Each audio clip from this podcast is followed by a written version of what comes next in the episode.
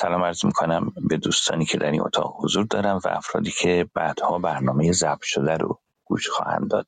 در ادامه برنامه های این اتاق که اسمش گذاشتیم بگو بشنو امروز درباره موضوع گفتگو صحبت می‌کنیم. خود مذاکره مناظره مجادله اینها این, کلماتی که استفاده میشه درباره موضوع گفتگو و درباره سود و زیان هر کدومشون. من یادم هست موقعی که در دانشگاه بودیم یک زمانی بود که کیهان فرهنگی و کیان و اینها در میومد و بحث داغی بود بین طرفدارای اندیشه های شریعتی و اندیشه های دکتر سروش. و یک عده موافق بودن یک عده مخالف بودن. ما تو انجمن اسلامی دانشجویان پلیتکنیک که اون موقع من اونجا عضو بودم یه سری برنامه‌ای در تابستون داشتیم که از افرادی دعوت می‌کردیم که بیان و اونجا سخنرانی کنن. در حاشیه اون من می‌دیدم که بچه ها هم خود دانشجو هم با هم بحث می‌کنن.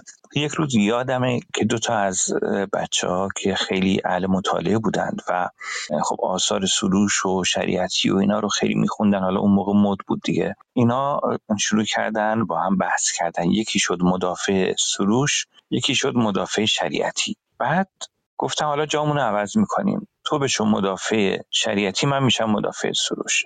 و بعد شروع کردن بحث و مناظره کردن تقریبا. و سعی می‌کرد هر کدوم اون یکی رو شکست بده. بعدها فهمیدم که این کار توی حوزه‌های علمی هم گویا انجام میشه و برای اینکه یاد بگیرن چگونه بر اون نقاط ضعف اون طرف متمرکز بشن و اون رو شکست بدن از این روش ها استفاده می‌کنن یا چطور از خودشون دفاع بکنن از اندیشه خودشون. بعد من این سوال همیشه برای مطرح بود که کجا قراره که به حقیقت برسیم کجا قراره که به تفاهم برسیم. کجا قراره که یکی بگه که من تا الان اینطور فکر می‌کردم حالا با صحبت های تو فکر می‌کنم که باید یه خورده بیشتر مطالعه کنم و فکر کنم یا اینکه آره میپذیرم حرف تو رو. هیچ وقتم من ندیدم توی کلاب هاوس یا جای دیگه هم که افرادی میشنن با هم مناظره می‌کنن یا بحث می‌کنن یک طرف قانع بشه یک طرف بگه که من تا الان مثلا به این موضوع باور داشتم.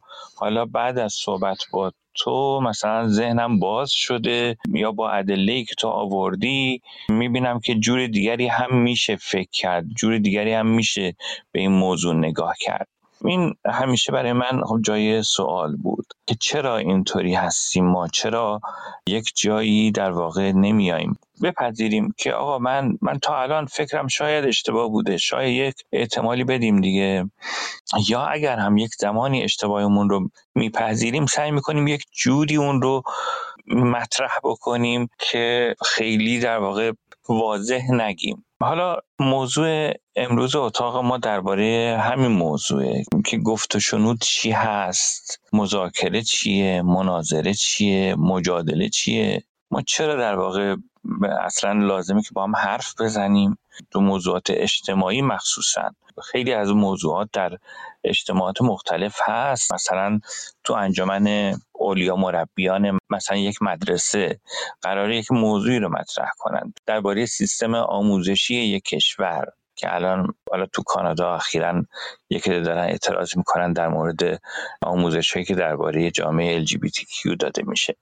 یا هر چیز دیگری. چطور میشه با هم بتونیم به طور سازنده ای صحبت کنیم؟ خب من این مقدمات رو درباره جلسمون گفتم. یک کتابی هم اخیرا آموزشگری توانا منتشر کرده با عنوان گفت و درباره موضوعات دشوار که به همین موضوع مربوط هست. من ادامه صحبت و مقدمات رو میسپارم به ماهمونی رحیمی عزیز و بعدش در خدمت سایر دوستان خواهیم بود. ممنونم جواد جان. درود بر همه شنونده های اکنون و احتمالا بعدا. به نام زن زندگی آزادی شروع می‌کنم. من هم مثل همیشه همطور که همکارم گفت این هشتمین جلسه بگو بشنو هست. بگو بشنو رو اسمش گذاشتیم محفل مکالمه. برای مفاهمه. اتاقای هفته یک بار کلاب هاوسی آموزشکده تواناست البته آموزشکده توانا اتاقای دیگه هم داره در ارتباط با حقوق بشر اما این چهار شنبه تا نه شب به وقت ایران متمرکز هستیم بر گفتگو. ما هشت برنامه پیشین از جمله اولیش در مورد انواع مکالمه آدابش به خصوص داشتیم. بنابراین دعوت می‌کنم که فایل های صوتی امپیتریش هم در اینترنت هست. بخشی از هر جلسه هم به طور مستقل در صفحات رسانه رسانه های اجتماعی توانا منتشر شده. امروز می‌خوایم ادامه بدیم خود موضوع گفتگو رو. ببینیم مثلا ما چند جور صحبت کردن با هم داریم. یه موقع از مکالمه داریم صرفا داریم اطلاعات به هم رد و بدل می‌کنیم. یه موقع هست به قول جواد در حوزه ها معروف بود مباحثه. همه اینا بر وزن مفاعله به معنای دو طرفه هست. یعنی با هم بحث می‌کردن. یه موقع هست مذاکره داریم بسیار شنیدیم به خصوص دیپلماتیک بین کشورها بر سر یه موضوعی میشینن مذاکره می‌کنن. توی معاملات روزمره هم میریم نگوشیت می‌کنیم. به حال هر کدوم به نفع خودشون جان زنی می‌کنن به قول معروف. یا مناظره داریم. باز هم این لغت رو دیبیت انگلیسی توی موضوعی به خصوص سیاسی بر سر یک موقعیت یک منصب یا مقام یا یک پوزیشنی خلاصه رقابتی هست. حالا جزئیات تمام اینها رو خیلی جالب و ساده و شیوا در همین کتابی که دوستم گفت. لینکش هم چه خوب کردی که گذاشته این بالا هست. کاملا مجانی روی اینترنت پی دی افش هست. یک جور دیگه ما داریم مجادله. یعنی جدل بر سر یک موضوعی که در نهایت نمی‌دونیم هدف چیه منظور چیه. اون وقت برای مجادله جدل که معروف هست به بحث بیهوده. در نهایت ما نمی‌دونیم که الان چی شد چی نشد. یه ذره گیج میشیم انگار. مجاب میشیم یعنی جوابی دیگه نداریم بدیم. ولی خودمونم ته دلمون میگیم الان چی شد متوجه نشدم. اینجا مجادله از شگرت های به قول قدما می‌گفتن سفسته و مقالطه و اینجور چیزا استفاده می‌کردن. به هر روی می‌خوایم رجع به این چند تا واژه کلیدی امروز کمی با هم صحبت کنیم برامون یکم روشنتر بشه. در همین کلاب هاست یا در گفتگوهای خانوادگی اینا ببینیم ما اهل کدومیم یا در کدوم موقعیت و مکان و مناسبت داریم صحبت می‌کنیم که کدومشو بهتره که مفیدتر خواهد بود که انتخاب بکنیم. مهمان ویژمون امروز فرشته جان مولوی هست. خانم مولوی به طور کلی کلمه‌ای بخوام معرفی کنم. نویسنده هستند. البته یادداشت های رسانه ای هم بسیار دارند. در نتیجه ما می‌خوایم ببینیم ایشون برامون چه تعریفی از این واژه ها داره و بعد موضوع رو میچرخونیم. خیلی خوش آمد میگم به همه مهمانان تازه به ما پیوسته. آقای شاهین قانی نیر جان انصاری خانم انصاری وفادار که اغلب جلسات با ما هستند. خب من مقدمه رو اینجا کوتاه میام و مایک رو میسپاریم به خانم مولوی عزیز. من سلام می‌کنم به همه سپاسگزاری می‌کنم از برگزار کنندگان و در واقع باید سپاسگزاری بکنم از اینکه از من دعوت کردید و فرصتی برای فراهم شد میشه که برای یک نوع گفتگو به هر حال با شما. ببینید من در ضمن یادی هم بکنم از ندا آقا سلطان که وقتی که شما صحبت می کردید من یادم افتاد که اگر به خاطر بیاریم که حتما به خاطر میاریم در این روزها به ویژه ندا رو و آنچه که ندا برای ما یادگار گذاشت یک نگاه پرسشگری بود که نمیشه از یاد برد. اون نگاه هم در واقع یک نوع گفتگویی بود با ما. و گفتگوی ندا بود و اون چرایی که در نگاهش بود از ما و از جهان. به هر حال از اینکه بگذریم برای اینکه به بحث گفتگو و یا همسخنی بپردازیم و با در نظر گرفتن اینکه به هر حال من در تنها به اصطلاح هرچی که پاسخ خواهم داد یا هرچی که خواهم گفت روشنه که از دیدگاه یک نویسنده هست و نه چیز دیگر. ولی به هر حال فکر کردم که شاید که بهتر باشه که هر وقت هم زمان من تمام شد لطف کنیم به من بگید. در همین مرحله اول فکر کردم شاید بهتر باشه که ما شروع کنیم بحث رو گفتگویی که الان در اینجا هست در اینجا و اکنون با اینکه فکر کنیم ببینیم که به اصطلاح اون نیازی که هست برای گفتگو یعنی مدارا مدارا با دیگری و پذیرش دیگری برای همزیستی و بهزیستی چه معنا و مفهومی در زندگی تک تک ما داره. و بنابراین بحث اول بفهمیم که واقعا اصلا یعنی پیش از اینکه به گفتگویی بپردازیم چرا مدارا ضرورت داره؟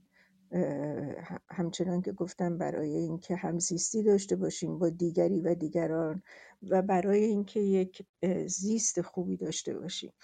ضرورت مدارا یکی در این هست که در واقع پاسخی به اقتضای زمانه هست. زمانه که ما درش زندگی می‌کنیم اقتضایش این هستش که ما نمی‌تونیم دیگه مثل رابینسون کروزو در جزیره باشیم یا مثل پیشینیانمون در یک سعی می‌کنم بلندتر صحبت کنم ولی به هر حال باز به هم ندا بدین. من هم سلام می‌کنم به دوستانی که تازه آمدن. نکته ای که می‌خواستم با اون شروع کنم این هست که ما در زمانه زندگی می‌کنیم که نیاز داریم یعنی به مدارا با دیگری و دیگران برای همزیستی و بهزیستی و این ضرورت مدارا در واقع با برخواسته از اقتضای زمانه هست. یعنی ما در دوره هستیم که هم شهروند یک کشور یا یک جامعه مشخصی هستیم و هم به نوعی شهروند جهان هستیم برای اینکه در دوره جهانی بودن هستیم. و این یک نکته یک نکته دیگر این که به یک دلیل دیگر هم ما باز این مسئله مدارا برای همزیستی و بهزیستی برای ما مهم هست و اون این که در ایران در کشور ما تنوع و گونهگونی اونقدر پررنگ و گسترده هست که به هر حال چیزی نیست که ما بتونیم که به اصطلاح بینیاز از مدارا و سازش و کوشش برای درک دیگری باشیم. ضمن اینکه البته که هممون می‌دونیم که به هر حال در روند تاریخی ایران به هر حال تاریخ و های ما چنان بوده که ما با مدارا آشنا هستیم. یعنی به رغم همه رخدادهای تاریخی این تنوعی که در فلات ایران هست در و رسیدیم به امروز نشان دهنده همون به نوعی مدارای ماست. اما مدارایی که ما امروز ازش صحبت می‌کنیم در واقع یک مدارا از جنس مدرن و از جنس امروزی هست که با روح زمانه همخانی داره. یعنی در واقع با اصول و پرنسیپ ها و هنجارهای این روزگار می‌خونه. بنابراین با اون مدارای سنتی و تاریخی یک تفاوت هایی داره. گرچه که ما از اون می‌تونیم در واقع کمک بگیریم از اون پیشینه مدارایی که در میان ما هست ولی باید آگاه باشیم به این که این مدارای امروزی متفاوت هست. من خواهش می‌کنم هر وقت که زمان صحبت من تموم شد به من بگید. ولی من فقط خواستم این پیش درآمد رو بگم تا برسیم به در واقع انواع گفتگو. بنابراین این رو اگر که این نیاز رو و درک بکنیم و به ضرورتش آگاه باشیم اون وقت ما می‌رسیم به به اصطلاح به ارتباط هایی که ما با دیگری و دیگران داریم. حالا ما من فرد تا جمع های از جمع کوچک تا جمع های همینطور به ترتیب بزرگتر. و, و در میان اون ارتباط هایی که به شکل های گوناگونی بین آدم ها می‌تونه برقرار باشه خب یکیش هم در واقع ارتباط کلامی یا زبانی هست که بیشتر به کار من می‌خوره. و الان هم فکر می‌کنم که اونچه که محور گفتگوهایی که هست که در این اتاق هست همون ارتباط کلامی یا زبانی هست که صحبت گفتگو که شد. حالا یه مقدار دقیق تر هم می‌تونیم بشیم که ولی پیش از اون بگیم که ارتباط ها البته که ارتباط ها شکل های بسیار گوناگونی داره ارتباط میان انسان ها اما ارتباط کلامی زبانی می‌تونه شفاهی باشه می‌تونه نوشتاری باشه.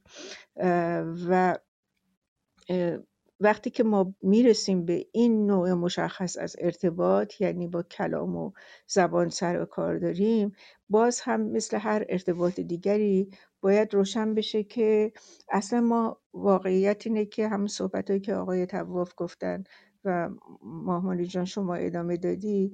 ببینین مسئله اولین چیز اینه که درک ضرورت این گفتگو یا این ارتباط کلامی. یعنی آیا اصلا ضرورت داره که ما این ارتباط رو برقرار بکنیم یا نکنیم؟ این چیزی هستش که در چگونگی به اصطلاح اون روند اون گفتگو یا ارتباط بسیار تأثیر گذاره.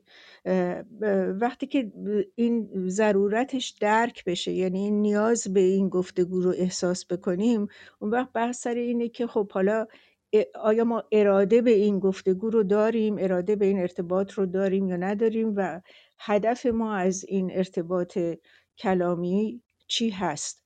و در این گستره هستش که همسخنی یا گفتگو رو میشه گفتش که می‌تونه یک گام نخستی باشه برای درک متقابل و رسیدن از احیانا تقابل یا تضاد به تفاهم. فقط یک نکته کلمه درباره واژه ها هم بگم. ببینید در انگلیسی هم همینطوره در فارسی هم کم و بیش همینطور هست که گاهی در واقع یعنی به جای هم استفاده میشن کانورسیشن و دیالوگ در واقع. خب کانورسیشن روشنه که می‌تونه که یعنی شاید بهتر باشه که در فارسی بگیم همسخنی.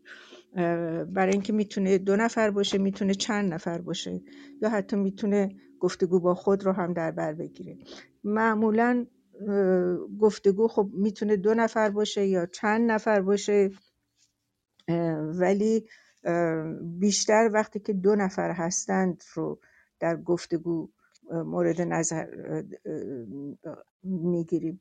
به هر حال این تدقیق یا تعریف واژه ها و ترم ها به گمان من کمک می‌کنه در اینکه بتونیم که روشنتر اون منظور و مفهومی رو که می‌خوایم به دیگری منتقل بکنیم. من همینجا بس می‌کنم تا اگر که لازم بشه اون وقت برم به مرحله بعدی که در همون ادامه صحبت مامان شما که درباره انواع گفتگوها صحبت کردیم.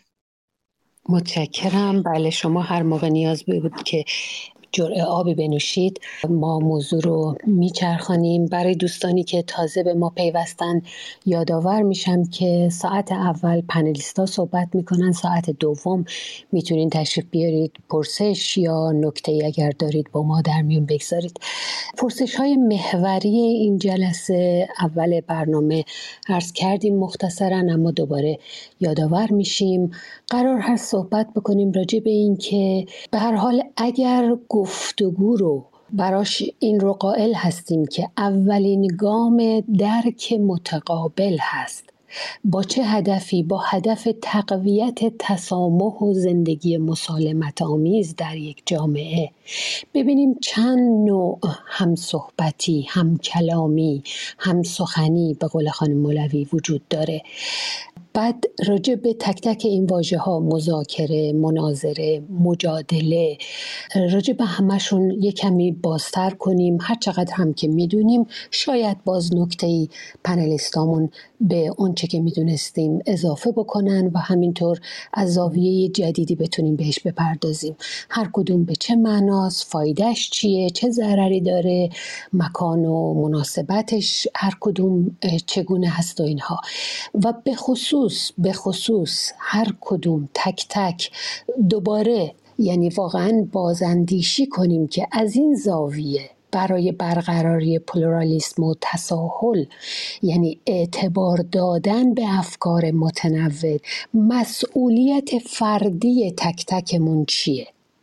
بنابراین اینها چیزایی است که امروز هشتمین جلسه بگو بشنو که زیر مجموعه ای هست از یک رشته گفتگو با نگاه به ایران آینده برای مداراگری و گذار سالم به دموکراسی با سازی جامعهمون مؤسسه توانا. برگزار کرده. هر جلسه پژوهشگران و اندیشه ورزانی داریم. امروز مهمون خاصمون خانم مولوی نویسنده ما هستن.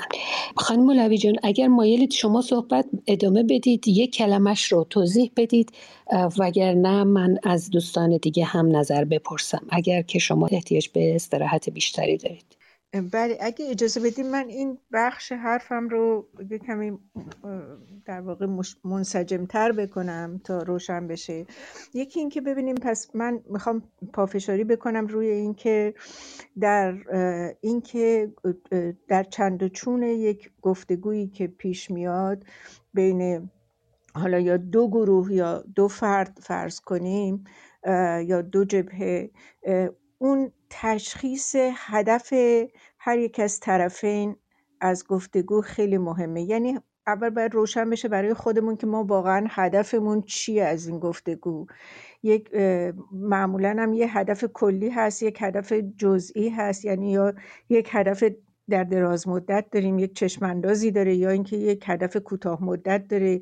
یک زمانی ما می‌خواهیم به دیگری همونطور که آقای توف گرامی اشاره کردن من گمان می‌کنم در خیلی از موارد سوء تفاهم یا بدفهمی هایی که به وجود میاد اینه که حتی برای خود اون فرد هم روشن نیست که اصلا هدفش از این گفتگو چی هست یا یعنی به شکل آگاهانه منظورم البته.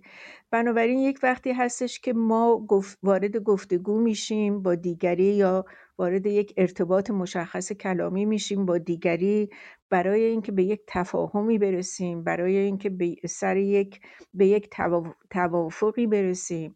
یا یک زمانی هستش که حتی گفتگو به رو در واقع به عنوان ابزار سلطه و کنترل از به کار می‌گیریم. یا وسیله یا ابزاری برای نفت طلبی یا زیاده خواهی به هر حال انگیزه ها و نیت های بسیار گوناگونی ممکنه ما داشته باشیم برای اون. برای خیلی مهم هستش که اصلا روشن بشه که برای چه می‌خواهیم این ارتباط رو برقرار بکنیم. چون تفاوت بسیاری هست برای به تفاهم رسیدن یا اینکه مثلا فرض کنید برای اینکه بخوایم که فراتر از این ماجرا و در پشت این ماجرا یک نیت های دیگری داشته باشیم. و در واقع به چشم یک بدبستان فکری یا یک مادی و ذهنی نگاه نکنیم. چون اگر چنین نکنیم ببینید چون وقتی شما قصد دارید که به تفاهم برسید با یا به توافق برسید پایه رو بر اعتماد و اطمینان هم به خود و هم به دیگری می‌گذارید. اما اگر که چنین نباشه طبیعتا یک چنین پایه هم در کار نخواهد بود. درباره اینکه انواع گوناگونی که هست که هر کدوم در یک بستری و در یک زمینه ای به کار میره من فقط اشاره می‌کنم و میگذرم که به هر حال مثلا ببینید مثلا فرض کنید که در فارسی میگم خب سعی می‌کنیم ما برای اینکه به هر حال دقیق تر صحبت بکنیم در وقتی که صحبت های تخصصی هست اشاره هم بکنیم به معادلش در انگلیسی که زبانی هست که در به اصطلاح مسئله دانش و شناخت دقیق تر هست مثلا در فارسی خب ما میگیم مباحثه ما میگیم مناظره فرض کنید. مباحثه مفهوم کلیش اگر کسی هرچند که این اصطلاح ها عربی هست ولی به هر حال کسانی که یک درک متوسطی از فرهنگ و زبان فارسی داشته باشن می‌دونن که مباحثه یعنی خب بحث کردن گفتگو کردن در خود بحث کردن و گفتگو کردن دو طرف در واقع قصد بر اینکه یکی دیگری رو بزنه نیست. یعنی همون اشاره که آقای تواف گفتن. یعنی ما بحث می‌کنیم سر یک موضوع مشخصی و در روند این بحث باز می‌ذاریم این دریچه ذهنی رو برای یعنی از پیش داوری از پیش نداریم و یک نیت خاصی برای به اصطلاح اینکه خودمون رو به کرسی بنشونیم نداریم. ولی یک موضوعی می‌ذاریم وسط و همینطور در یک روندی پیش میریم. تا به یک نتیجه برسیم. در مناظره چنین چیزی نیست. مناظره در واقع دو تا معمولا دو قطبیه یا به اصطلاح دو قطب متضاد در برابر همدیگه قرار می‌گیرن. اونها قصدشون این نیست که همدیگر رو به اصطلاح قانع کنن یا مجاب کنن یا به تفاهمی برسن. بنابراین در زبان فارسی هم مثلا فرق بین مناظره و مباحثه تا حدی حداقل برای افرادی که به این فرهنگ آشنا دارن روشن هستش که مناظره و مباحثه فرق داره. مجادله طبیعتا از جدال میاد از به زبان مردمی همان جر و بحثه. که شما در جر و بحثی که با دیگری دارید در واقع به نوعی قصد دارید که طرف مقابل رو منکوب کنید یا شکست بدهید. و بنابراین صحبت رسیدن به تفاهم نیست. منازعه از نظام میاد همچنین یک ستیز هست یک پیکار هست. مذاکره در یک بیشتر مثلا فرض کنید یا در بسترهای سیاسی یا بازرگانی به کار میره. شما می‌خوایم به توافق برسید. حالا صرف نظر از اینکه اختلاف منفعت هم با طرف دارید ولی به هر حال نیت شما این هست که بر سر یک اشتراک هایی به توافق برسید. مناقشه باز طبیعتا از سختگیری میاد و باز درش جدل و ستیزه جویی هست. به هر حال همه اینها هست و تا کمی تا قسمتی دست کم به هر حال خود واژه نشون میده که اون سرشت گفتگو از چه نوعی هستش. اما اینجا من می‌خوام به دو تا نکته اشاره بکنم که بر پایه تجربه کاری خودم هست که شاید به درد به اصطلاح عموم هم بخوره. یعنی تجربه یک نویسنده رو می‌خوام مطرح بکنم. برای اینکه شاید به کار همگان بیاد اینه که ببینید برای همسخنی و گفتگو حالا به هر شکلی به اصطلاح ما فقط نیاز به این نیست که مهارت های گفتن داشته باشیم یا بیان کردن خواسته های خودمون. مهارت گفتن و مهارت شنیدن. در واقع مهارت شنیدن یعنی در واقع مهارت های گوش دادن البته. چون اول باید قصد کنیم اراده بکنیم که گوش بدیم و بعد بشنویم. اگر در فرهنگ و ادبیات ما هم هستش که سخن رو مثلا باید جایی گفت که اهلیت شنودن باشد. بنابراین یکی از چیزهایی که خیلی مهمه و گمان من جز اون نیازها و یا پیش نیازها هست اینه که ما واقعا تا چه اندازه مهارت شنیدن دیگری رو داریم؟ مهارت گوش دادن به دیگری رو داریم. یعنی وقتی که وارد یک پروسه یا روند گفتگو هم سخنی به هر نیت و هدفی که میشیم تا چه اندازه این مهارت رو داریم؟ ممکنه سخنران خیلی خوبی باشیم مذاکره کننده خیلی خوبی باشیم یا به اصطلاح به هر ترتیبی در سخن گفتن مشکلی نداشته باشیم. اما گوشمان بسته باشه به طرف به برای حرف دیگری. که این خب خیلی به گمان من رایج هست در میان ما.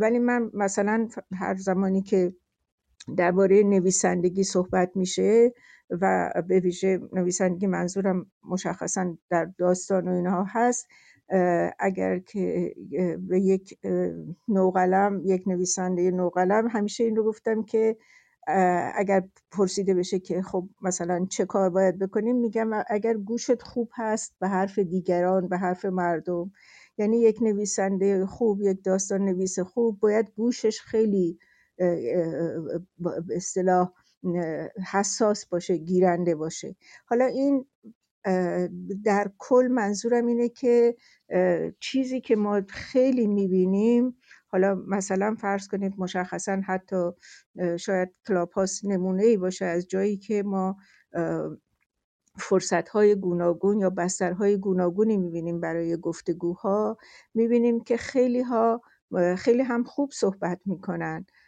و در واقع مهارت های دیگری هم ممکنه که داشته باشن و بتونن که شنونده به طرف خودشون جذب بکنن. اما خودشون گوش شنیدن اصلا ندارن. این یک نکته. یک نکته دیگه این که حالا اگر نیاز بود من بعدا بیشتر توضیح میدم ولی باز بر پایه تجربه خودم در کار نوشتن و درس دادن نویسندگی در واقع این هستش که در نگارش در نوشتن به شکل سنتی و شرقی این چیز شناخته شده ای هم هست و من اینو برای بار نخست در وقتی که اینجا در به منظورم از اینجا یعنی بیرون از ایران و در غرب سر کلاس بودم متوجه شدم که شیوه نگارش شرقی سنتی یک حالت مارپیچی چرخشی دایره‌ای هست و شیوه نگارش غربی یا مدرن به ویژه امریکا از نوع امریکاییش بسیار سرراسته. یعنی به اصطلاح همان چیزی است که همه باش آشنا هستیم که میگن get, get to the point. و بنابراین می‌خوام بگم که یعنی این که در ذهن ماها خیلی هم آگاهانه نیست. یعنی خیلی بهش آگاه نیستیم. ولی آنچه که سنت ما بوده پیشینه ما بوده و آنچه که آموزشی آموزش حتی رسمی ما در زمان معاصر هم بر پایش بوده تأثیر گرفته از اون تأثیر می‌ذاره در نوع به اصطلاح در نوع نگاه ما به گفتگو و شیوهی که ما گفتگو رو انجام میدیم. حالا مشخص تر بگم اینه که منظورم از این به اصطلاح ویژگی نوشتاری در گفتگو این بود که شما اگر دقت بکنید در همین اگر حتی همین نمونه رو هم کلاب هاست بگیریم چون بیشتر از هر جای دیگه شما گفتگوهای متفاوت می‌بینید می‌بینید که به اصطلاح این تفاوت سرراست حرف زدن و از نقطه آ به نقطه ب رسیدن و مستقیم حرکت کردن و شنونده رو گیج نکردن یک شیوه است. یک شیوه دیگری که رایج تره اینه که همینطور تکرار کردن و در واقع هی چرخشی گفتگو چرخشی صحبت کردن و در نتیجه یک حالت ابهام و ویژگی های دیگری رو به وجود آوردن. من همینجا بحث می‌کنم چون فکر می‌کنم که خیلی پرحرفی کردم. و به هر حال من فکر می‌کنم که خیلی میشه در این زمینه صحبت کرد که به هر حال یک جوری آموزش و یا آموختن اینکه ما چه کنیم تا بتونیم گفتگوهای سازنده و کارآمد و کارایی داشته باشیم. با دیگری در هر زمینه ای می‌تونه به ما کمک بکنه. سپاسگزاری می‌کنم و شنونده خواهم بود و امیدوارم که آقای دکتر نوروزی یا هر کدوم دیگه از دوستان هم اگر که ایرادی یا نقدی به حرفای من داشتن یا خواستن تکمیلش کنن که خیلی خوب خواهد شد. مرسی. مرسی از شما. خیلی متشکر توضیح های خیلی خوبی بود برای مقدمه و ورود به موضوع به همین ترتیب نوبت هایی که روی صفحه می‌بینم پیش خواهیم رفت. دوباره خوش آمد میگم به دوستانی که تازه به ما پیوستن و یادآور میشم یکی از هدف ها برای تشکیل این اتاق های توانا که اسمش گذاشتیم بگو بشنو محفل مکالمه برای مفاهمه اینجا برای شنیدن تجربه های زیسته هم دور هم جمع میشیم.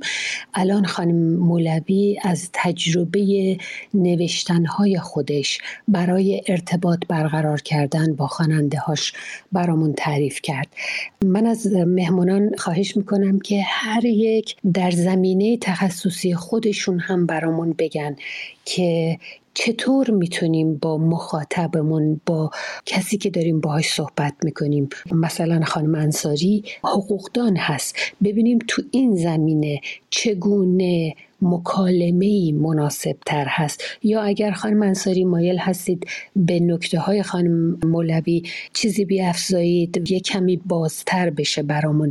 این مفاهیمی که روی تیتر اتاق هست. خانم انصاری خوش آمدید. بفرمایید. درود بر شما دوستان بسیار بسیار عزیز و ارجمند و سپاس از شما ماه منیر نازنین و جناب تواف گرامی که این برنامه ها رو به طور سلسله پیگیری می‌کنیم و بسیار بسیار شایسته و ارزشمند هست. مرسی از سرکار خانم فرشته عزیز که این در حقیقت مفاهیم رو به روشنی مطرح کردن و به ویژه ادبی مطرح کردن این مسائل رو.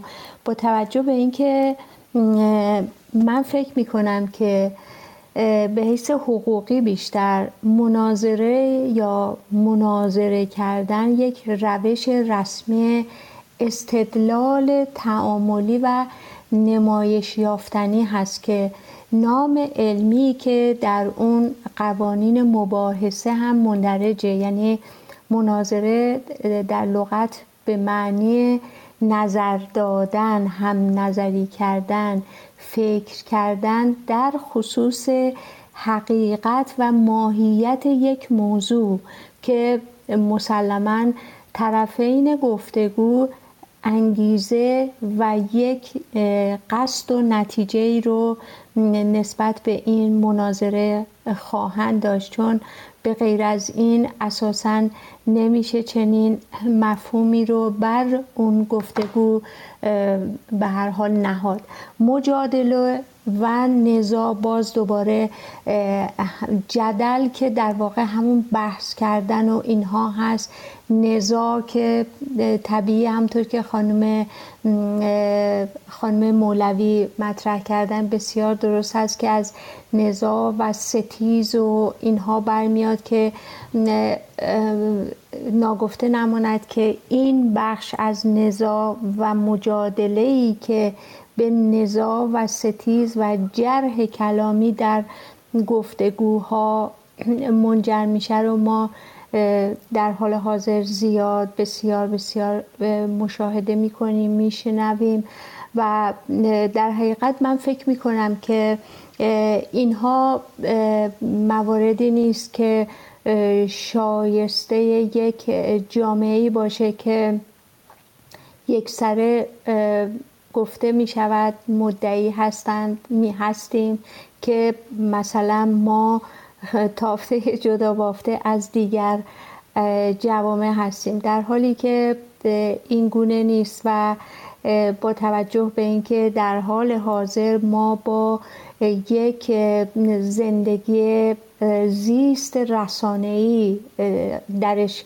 وارد شدیم میزیم و از اون تجربیاتی کسب می‌کنیم که مربوط به همین رسانه هایی هست که در حال حاضر هر یک فرد حتی شده یک رسانه. بنابراین این رسانه شدن فردی منتج به رسانه جمعی و شبکه‌ای گسترده میشه که این خودش اساسا نیازمند آموزش بسیار موارد اخلاقی و قبل از اون ذهنی اخلاقی روانی اجتماعی و فرهنگی هستش.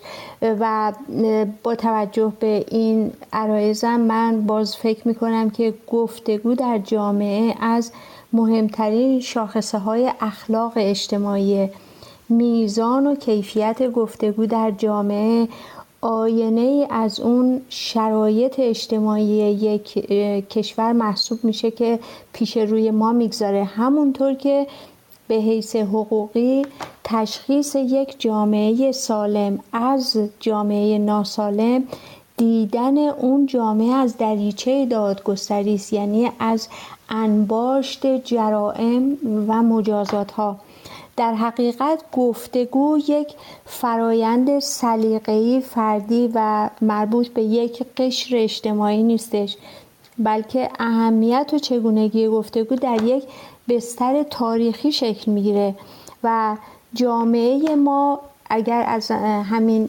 منظر تاریخی نگاه بکنیم یک جامعه مرسالار بوده است. البته پدر سالاری یقینا تنها در خانواده ها خلاصه نمیشه و ما این پدر سالاری رو می‌تونیم در ساختارهای اجتماعی اقتصادی و فرهنگی یک جامعه پدرسالار که در حقیقت به عنوان یک رویه خودش رو نمایان کرده ببینیم. و در حقیقت از طبعات این پدرسالاری نهایتا اینکه فردی میشه فصل الخطاب و قابلیت نقد و نداره. و اینجا هست که باب گفتگو بسته میشه.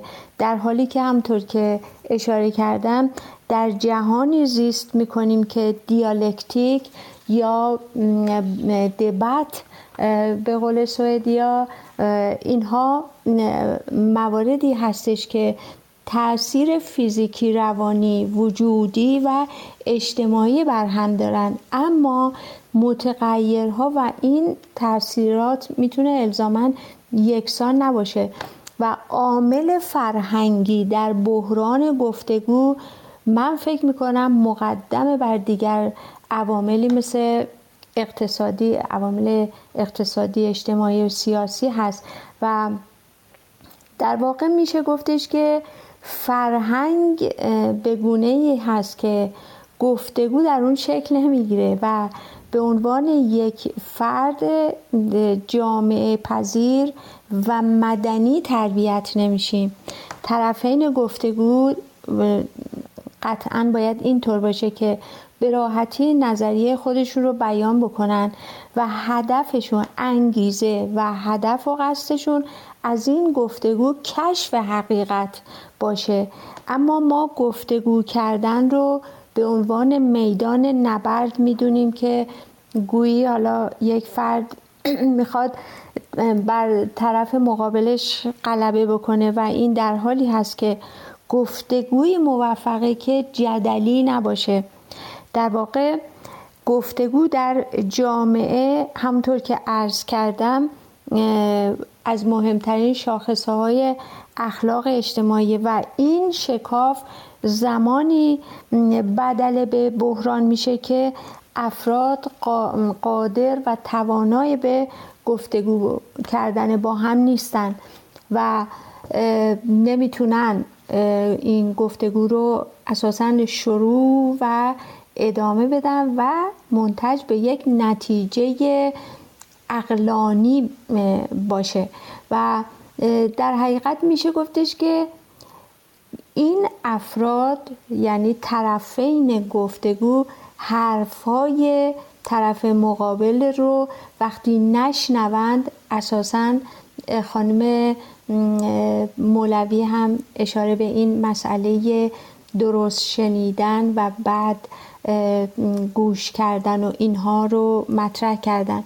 و اگر رهنمود در قالب استراتژی و طرح قرار نگیره عملا یک گفتگوی نتیجه بخش و معقول مطلوبم نه. معقول صورت نمی‌گیره و کارساز نیست.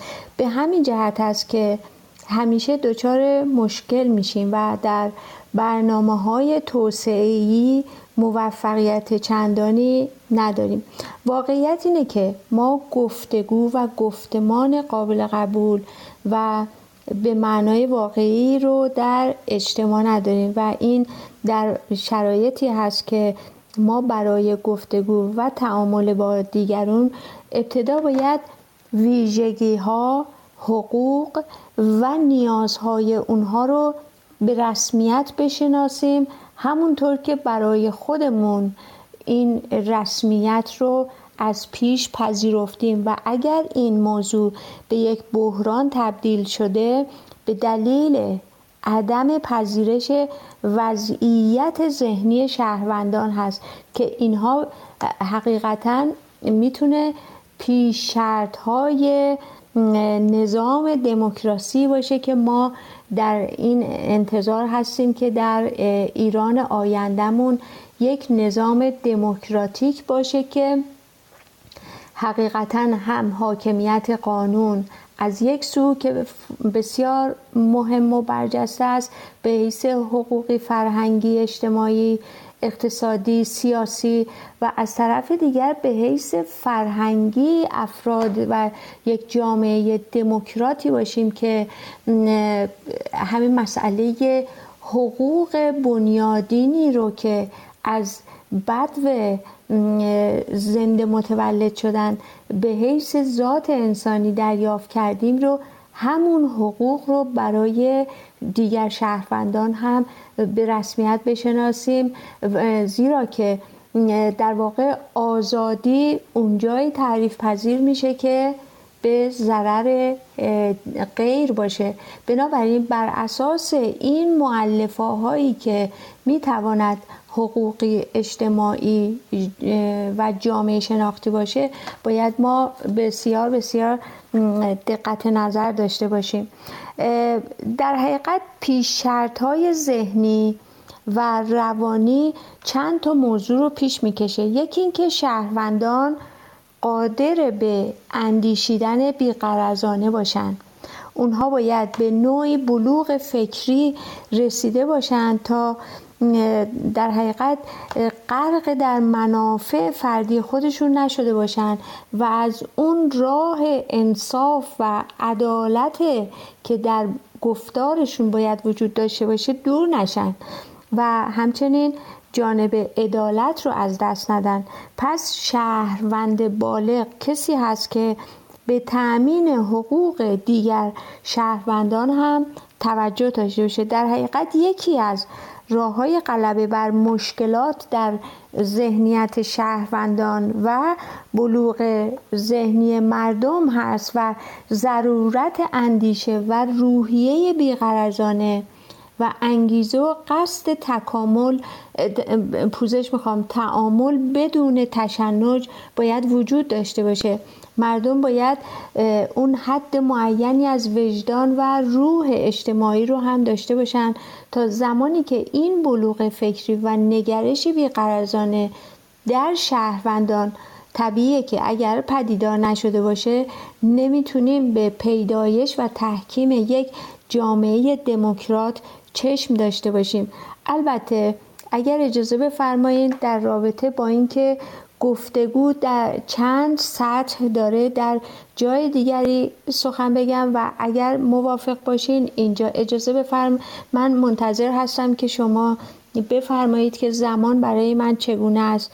آیا می توانم ادامه بدهم یا در بخش دیگری حتما با کمال میل میشنویم منتها اجازه بدید یه کمی دور بزنیم برمیگردیم بله. من می‌خوام اینجا بله. یک سوال رو هم مطرح کنم که بعد دور بعد بهش بپردازیم یا بهش بیاندیشیم از قبل آمادگی بله. داشته باشیم بهش برمیگردیم فرمودید تعامل چرا جمهوری اسلامی مقامات جمهوری اسلامی از مذاکره برای تعامل برای معامله بر سر منافع میهنی کشوری نمی‌دونم.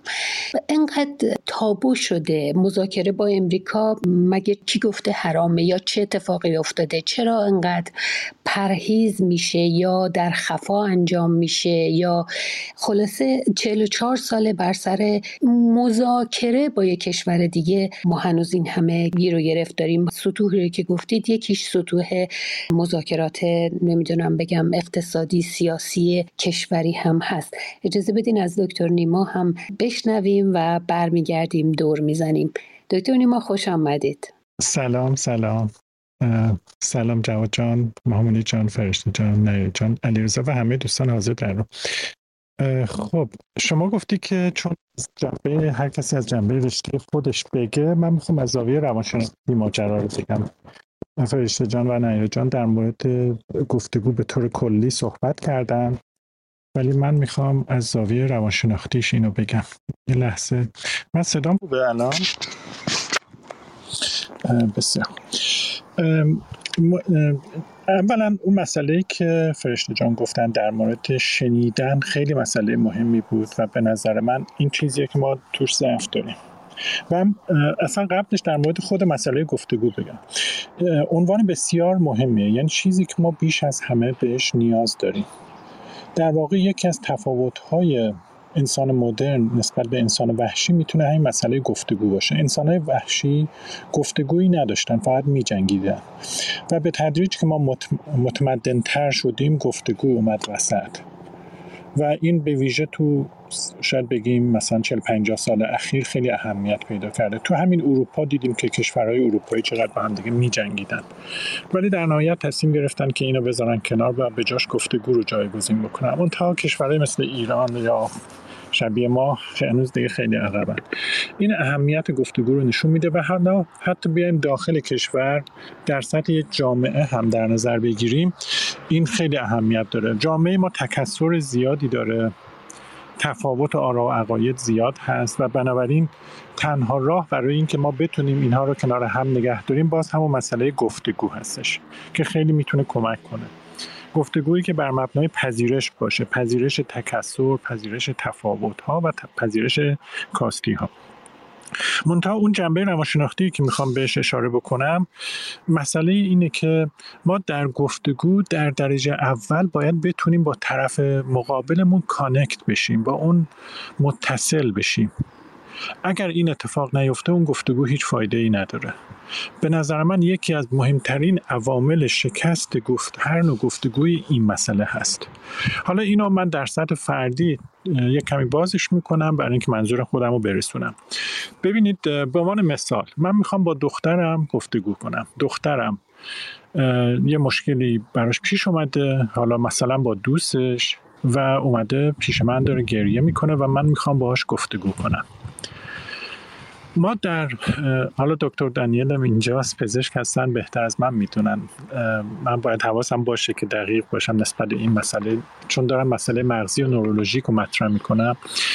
ببینید ما دو تا نیمکره مغزی داریم و این دوتا function های مختلفی دارن. نیمکره چپ بیشتر function ش در رابطه کلامیه. گفت در مورد صحبت کردن استدلال منطقی و کلام انتقال کلام و دریافت کلام و فهم کلام که حالا انتقال کلام رو گفت یعنی صحبت کردن رو یه مرکزی به نام بروکا تو نیمکره چپ به عهده داره و درک کلام نایب ورنیکه هستش که اونم تو نیمکره چپه. ولی نیمکره راست ما بیشتر اقتدار فعالیت های هیجانی و چیزای شبیه اینه. حالا فعالیت های دیگه function های دیگه داره ولی در رابطه با گفتگو مسئله هیجان ها هست.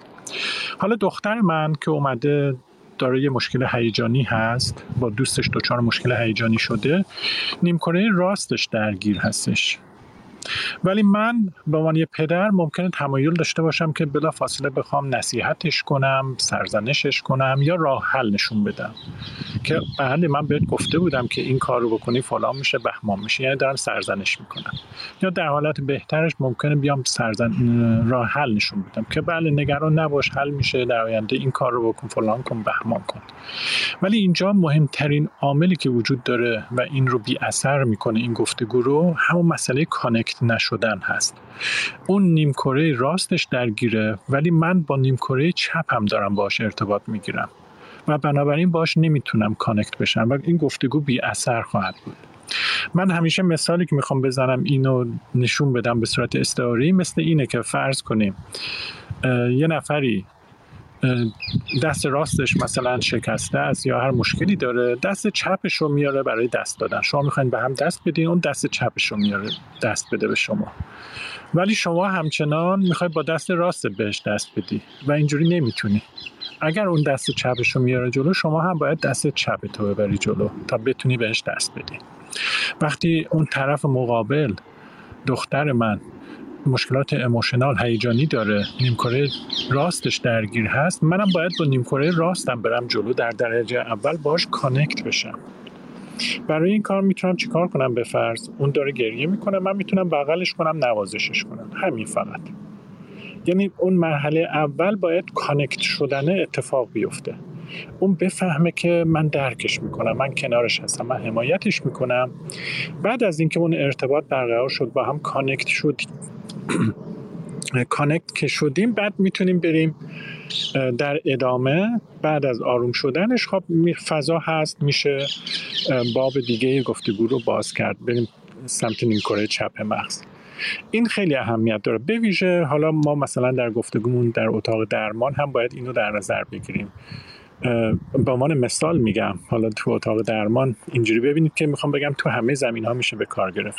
مثلا یه فردی دوباره داره در مورد غم و ناراحتیش چیزی میگه. حالا فرض کن راجع به دخترش به عنوان مثال داره میگه دخترم دچار فلان مشکل هست من خیلی نگرانش هستم. بعد اینجا داره یک مشکل هیجانی رو مطرح می‌کنه مال نیمکره راسته. من یه دفعه بیام بپرسم راستی دختر چند سالشه؟ کلاس چند دومه؟ می‌دونید؟ اینجوری یعنی یه دفعه disconnect میشیم. یه دفعه من این فضا رو بردم تو نیمکره چپ. و اون طرف من حس می‌کنه که من اصلا باش connect نیستم. اون از حالت چی بگیم هموار بودن روان بودن گفتگو در میاد. حالت زیگزاگ پیدا می‌کنه. بنابراین خیلی مهمه که ما بتونیم با طرف مقابلمون in tune باشیم هماهنگ باشیم و با همدیگه رزونانس بکنیم در گفتگو و اینجوری بیشترین اثرگذاری رو داره. من فعلا همین رو می‌خواستم بگم به عنوان نکته که چون شما تاکید کرده از زاویه حرفه خودتون من این به نظرم رسید. مرسی گوش می‌کنم. خیلی هم عالی سپاسگزاریم. بسیار نیکو. کلمه کانکت رو دکتر خیلی استفاده کرد. منظور همون وصل شدن و ارتباط برقرار کردن هست. اصلا زبان حالا چه مکتوبش چه شفاهیش؟ عمده ترین ابزار انسانی ارتباط هست. در نتیجه بدون این ارتباط برقرار کردن چگونه یک گفتگو ممکنه پیش بره؟ دکتر نیما در سطح فردیش رو در قلم روی تخصص خودشون توضیح دادن. آقای موینی بفرمایید خیلی خوش آمدید. شما چه توضیحی دارین برامون در مورد کلماتی که روی تیتر اتاق می‌بینیم؟ یا اگر سخن دیگه خواستید به صحبت های پنلیستامون اضافه کنید؟ از شود که اشاره فرموده بودید که در مورد مقالطه و سفسته نکته ارز بکنم عمده مطلب و بحث و نکاتی که در تاپیک نیست ولی مستتر هست و به نحو معنایی کاملا در اونها موجود هست. به نظر بنده یکی ایدئولوژی هست یکی حقوق شهروندی و یکی هم خیلی متاسفیم. شما زحمت می‌کشید هر هفته از ایران. به ما وصل میشید و اینقدر دشوار.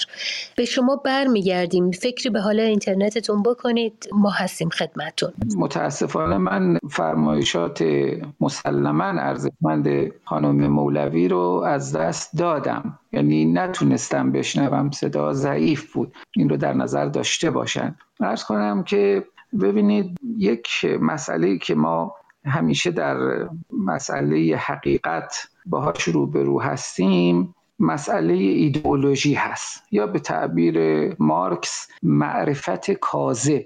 یعنی اینکه حالا من با اون دقت نوروسیانسی دکتر نوروزی نمی‌خوام ارز کنم گاهی افراد برای اینکه یک مطلبی رو به افراد دیگه در ذهن افراد دیگر بنشانند یه جورایی ذهن و تفکر اونها رو کج می‌کنند تا با جهان کج آرمانی اونها جور در بیاد. این یه جورایی میشه ایدئولوژی سازی یک نوع معرفت کاذب. البته می‌دونم که ایدولوژی خیلی معانی مختلف داره. ولی از غذا آفت جامعه ما همین ایدئولوژیک اندیشی هست. اتفاقا این بحث این هفته مقارن شد با سخنان آقای مکارم شیرازی در مورد بهاییان که گفتن که بهاییان یک نمی‌دونم فرقه یا مکتب ساخته خارجی ها و بیگانگان و دشمنان هستند و اصولا تک تک شهروندان بهایی جاسوس هستند که بعد یک حالا آقای دیگری به نام آیت الله علوی بروجردی که با اون آقای آیت الله بروجردی معروف گویا نوه دختری ایشون محسوب میشه گفته بود نه و شهروندان بهایی هم حقوق انسانی دارن و بایستی حقوق مدنی اونها حقوق شهروندی اونها حقوق اجتماعی اونها حقوق سیاسی اونها و حقوق همه حقوق اونها رو محترم شمرد. اینها رو نگفته بود گفته بود حقوق انسانی. و این رو اتفاقا آقای منتظری مرحوم منتظری هم در واپسین سالهای عمرش اشاره کرده بود که شهروندان حقوق انسانی بالاخره دارن. یعنی در واقع مکارم گفته بود جزو اقلیت های مذهبی نباید شمرده بشن چون در قانون اساسی ما خب یهودیان و مسیحیان و زرتشتیان جز اقلیت های مذهبی شمرده میشن ولی بهاییان شمرده نمیشن. این میشه برخورد ایدئولوژیک با یک گروه از انسان ها که به یک مکتب فکری که متشکل هست از یک سری گزاره ها و بالاخره حقایق و حقیقت ها دوستان می‌دونن که حقیقت شناسی چقدر پیچیده هست. ایمان دارن. خب ببینید اینجا پای برخورد ایدولوژیک به میان میاد. همینجا مسلخ حقیقت هست و در همینجا هست که سفسط و مقالطه می‌روید. خب ما سوفستاییان رو می‌شناسیم در یونان قدیم. اونا می اومدن فلسفه رو همین سخن گفتن استدلال کردن غیر تجربی غیر وابسته به آزمایش رو در واقع می اومدن و هنر مناظره و مباحثه رو به افراد یاد می‌دادن که چگونه در هر گفتگو و مناظره و مباحثه و هر چیزی پیروز بشید. و اینا بهشون می‌گفتن سوفستاییان البته یک خواستگاه فلسفی هم داشت حرفشون. اونا می‌گفتن که هر انسانی ادراکات خاص خودش داره و هیچ شخص دیگه ای نمی‌تونه واقعا بفهمه که کدوم یک از ادراک ها حقیقت داره. جهان هستی واجد اصول غایی نیست که بشه کشفش کرد. و همه فیلسوفان و متفکرانی که برای کشف اونا تلاش می‌کنن دارن وقتشون رو تلف می‌کنن معرفت از حواس ناشی میشه و حواس حقیقت امر مطلق یا امر تغییر ناپذیری رو آشکار نمی‌کنه. سوفستایان این بینش رو تقویت می‌کردن. یعنی یه ترفندهای فکری. خب جان اگر اجازه بدیم منم یه چند نکته رو می‌خواستم بگم. قبل از اینکه صحبتی بکنم سلامی عرض کنم خدمت دوستانی که از ابتدای اتاق نبودن آقای دکتر نیما و خانم انصاری و بقیه عزیزان آقای دکتر دنیل و حسین فاطمی عزیز و بقیه دوستان که الان در اتاق هستن. ارز کنم که من آقای دکتر کاوه هم که اومدن خب یه نکته ای رو می‌خواستم بگم که در واقع ما مناظره خب درسته که ما الان همش میگیم که گفت و شنود خوب است و این مزایا رو داره ولی مناظره هم اصولا چیز کاملا بدی نیست. و در یک جاهایی فوایدی داره و در واقع میشه گفتش که خب به حال یک وسیله هستش که الان تو همه کشورها همه همه گروه ها دارن ازش استفاده می‌کنن. من یه جدولی تو این کتابی که اینجا لینکشو دادیم هستش. من اون جدول رو می‌خوام بخونم از رو بعد می‌خوام یه نکاتی هم اضافه کنم.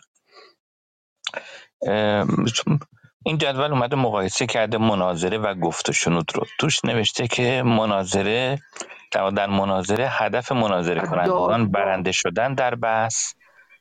با اثبات دیدگاه های خود و بی اعتبار کردن دیدگاه های طرف بله، مقابل بله. است. در گفت و شنود هدف شرکت کنندگان در گفت و شنود درک نقطه نظرها و کسب یادگیری درباره دیدگاه های دیگران است. در مناظره هدف مناظره کنندگان از گوش کردن به صحبت های طرف مقابل یافتن اشتباه در استدلال آنهاست. در گفت و شنود شرکت کنندگان در گفت و شنود می‌خواهند با گوش کردن به دیگران تجربیاتی را که باورهای آنها را شکل داده درک کنند. در مناظره مناظره کنندگان تجربیات طرف مقابل خود را تحریف شده به هم ریخته و غیر معتبر میشمارند و به باد انتقاد می‌گیرند. در گفت و شنود و شنود تجربیات دیگران را به عنوان اموری واقعی و معتبر به رسمیت می‌شناسند. در مناظره به نظر می رسد طرف های مناظره مصمم هستند. هرگز تغییری در دیدگاه خود ایجاد نکنند. همون چیزی که از ابتدای اتاق گفتم. در گفتشون شرکت کنندگان آمادگی دارند درک و فهم خود را از موضوع گسترش دهند. در مناظره اظهارات طرف ها بر اساس پیشفرض ها از مواضع از مواضع طرف مقابل و نیت خانی است. در گفتگو اظهارات شرکت کنندگان عمدتا برآمده از درک و تجربه خودشان است. در مناظره مناظره کنندگان با هم ضدیت دارند و تلاش می کنند ثابت کنند طرف دیگر اشتباه می کند در گفت شنود شرکت کنندگان در گفت برای رسیدن به یک فهم مشترک با هم همکاری می کنند مناظره کنندگان احساسات و هیجانهای شدید مانند خشم را اغلب برای مرعوب کردن طرف مقابل به کار می‌برند. ابراز احساسات شدید از جمله خشم و سوگ در جریان گفت و شنود زمانی مناسب تلقی می شود که هدف از آن منتقل کردن شدت یک تجربه یا رساندن یک باور باشد. این حالا اینجا آمده تفاوت های در واقع مناظره و گفتشون دو گفته. اما به نظر من مناظره در واقع زبان قدرت هست. در واقع زبان دستیابی به قدرته. یک جور جنگ قدرته. و خب جنگ قدرت لزوما چیز بدی نیست. شاید یکی از فواید مناظره این باشه برای شنونده ها و حتی خود اون فرد مناظره کننده نقاط ضعف و قوت اون فرد یه محکی می‌خوره و یا اون ایده یک محک می‌خوره. و شاید که درسته در گفت شنود افراد میان ایده هاشون رو مطرح می‌کنن ولی خیلی به در واقع به چالش کشیده نمیشن. در مناظره به چالش کشیده میشن. خب و این شاید کمک کنه به اینکه در واقع بعد بتونن نقاط ضعف خودشون رو بهتر تجزیه تحلیل کنن. دیگرانی که می‌خوان انتخاب کننده باشند و دارن گوش میدن بتونن یک انتخاب بهتری داشته باشند این در واقع من به نظر من از از فوایدش هست و البته من دیدم دوستان گفتن که درباره اینکه ما انسانهای متمدن و خردمند در این دور زمانه خب گفتگو می‌کنیم گفت و شنود داریم و از طریق گفت و شنود میریم جلو. یه لحظه به یادم اومد که تو روزهای گذشته یه سری مستندهای خیلی زیبایی رو توی نتفلیکس داشتم می‌دیدم در مورد حیوانات تو حیوانات این مرعوب کردن همدیگه یک جورایی یا موقعی که در خطر میفتن در واقع یک یک مادری از بچه هاش می‌خواد حفاظت بکنه میاد در واقع سعی می‌کنه که اون طرف مقابل رو مرعوب بکنه. احساس ترس می‌کنه خودش ولی می‌خواد اون ترس رو به دیگری منتقل کنه. و یا اینکه موقعی که می‌خوان قدرت خودشون رو تثبیت کنن یا قدرت دیگری رو تضعیف کنن و در فصل جفتگیری مثلا در حیوانات اتفاق میفته. اونم یک نوع انتخاب دیگه. انتخاب برتر هست. حالا تو حیوانات از نظر حالا زور مایچه و اونی که بیشتر بلندتر می‌تونه داد بزنه اونجا میاد پیروز میشه. خب ما انسان ها هم در یک زمانهایی بر همین میارها شاید استوار بود جوامع بشری و افرادی که قدرت بیشتری داشتند و با فریاد و با سلاح و با زور ماهیچه دیگران رو مرعوب می کردند به قدرت می رسیدند و از شود که خب نسل اونها بیشتر می‌شد. خب رفته رفته ما انسان ها خب تغییر کردیم انسان های خردمند شدیم متمدن شدیم زبان تمدن شاید همین گفت و شنود هستش که تو گفت و شنود می‌تونیم با استدلال در واقع اینجا قدرت استدلال میاد وسط. یعنی اون اینجا دیگه قدرت اون زور و اون در واقع اون جوامع مرد سالار شاید بیشتر اون زور و اینها بودش. الان دیگه خب، فرق می‌کنه و دیگه اون در واقع مرسالاری هم اون فرهنگ مرسالاری هم با مخاطره مواجه میشه. شاید یک مقداری برای همین هم مقاومت وجود داره در خیلی از جوامع درباره اینکه افراد بتونن با گفت و شنود مسائلشون رو حل بکنن.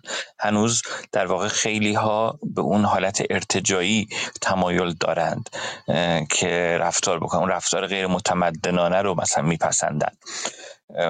حالا چه تو زنان چه تو مردان جامعه. این حالا نمی‌دونم تا چه حد درست هست یهو به ذهنم رسید شاید هم خیلی درست علمی نباشه. من همینجوری بیان کردم این رو.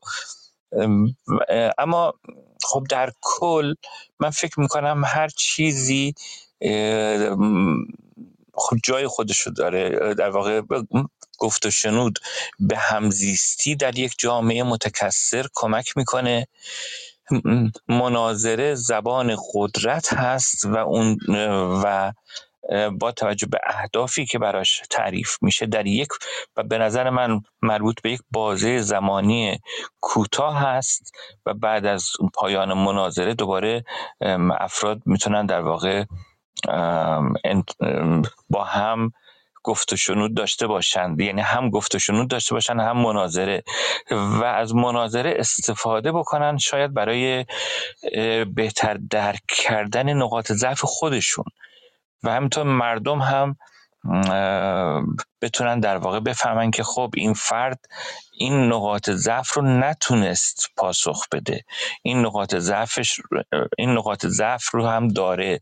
فقط قرار نیستش که ما یک خیلی حالا بهداشتی و شست و با ادب بشینیم کنار هم گفتگو کنیم.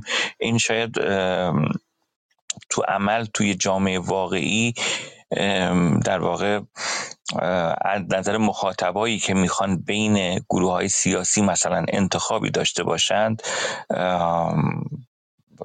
در واقع پذیرفته شده نیست. حالا نمی‌دونم تا چقدر تونستم نظر رو برسونم یا نه. ولی به نظر و همون می‌خواستم بگم که هر چیزی در جای خودش می‌تونه مفید باشه برای پیشبرد در واقع همون بهتر بهپویی جامعه بهتر شدن جامعه. ولی اگر ما فقط وابسته به یک روش باشیم و در واقع حالا مثلا ما میگیم یا مثلا مناظر زده باشیم یعنی همش تو اون باشیم و گیر بکنیم شاید اون گیر کردن تو اون شاید درست نباشه. اما اگر آگاهانه انتخاب کنیم بگیم که من اینجا با این قصد با این نیت می‌خوام این وارد مناظره بشم که نقاط ضعف خودم رو بهتر بفهمم و مردم هم منو بهتر بشناسن. بفهمن که من یه نقاط ضعفی هم دارم و نقاط قوتی هم دارم. می‌تونم حتی مثلا پیروز هم باشم قدرت خودم رو نشون بدم. اوکی این این شاید با این با اگر آگاهانه باشه به نظر من در جایگاه مناسب میشه ازش استفاده کرد. گفت و شنود همونطور که گفتم در در جامعه متکثر میشه در واقع برای رسیدن به تفاهم و همزیستی و بدون اینکه دیگری رو بخوایم حذف بکنیم در کنار هم بتونیم در واقع زندگی کنیم شاید اون قسمتش بیشتر مد نظر باشه. حالا نمی‌دونم نظر من چقدر می‌تونه درست باشه. حالا دوستان دیگه هم اگر نظر بدم ممنون میشم. مرسی جواد جان. منو یاد این مسئله فارسی زبان انداختی که هر سخن جایی و هر نکته مکانی دارد. فرشته جان مولوی هم به این موضوع اشاره داشت. الان نوبت خودش هست بیشتر ازش توضیح میشنویم. من خوش آمد بگم به دوستانی که تازه به ما پیوستن. از جمله دکتر بارز. دکتر بارز تشریف بیارید اگر که وقت دارید و فرصت هست و هر دوست دیگری که مایل هست تشریف بیارن به غنای جلسه کمک بکنن. و دکتر بارز می‌تونه به ما بگه که آیا در سرزمین همسایه ما و تقریبا همزبان ما افغانستان. مشکل گفتگو هست با هم در سطح جامعه در سطح خانواده و هم مثلا آیا مردمان می‌تونن با طالبان گفتگو کنن؟ آنچه که در ایران سابقه زیاد داره ما چیزی داریم به نام منبر. کسی از بالا محل نور بقیه رو می‌خواد روشن بکنه.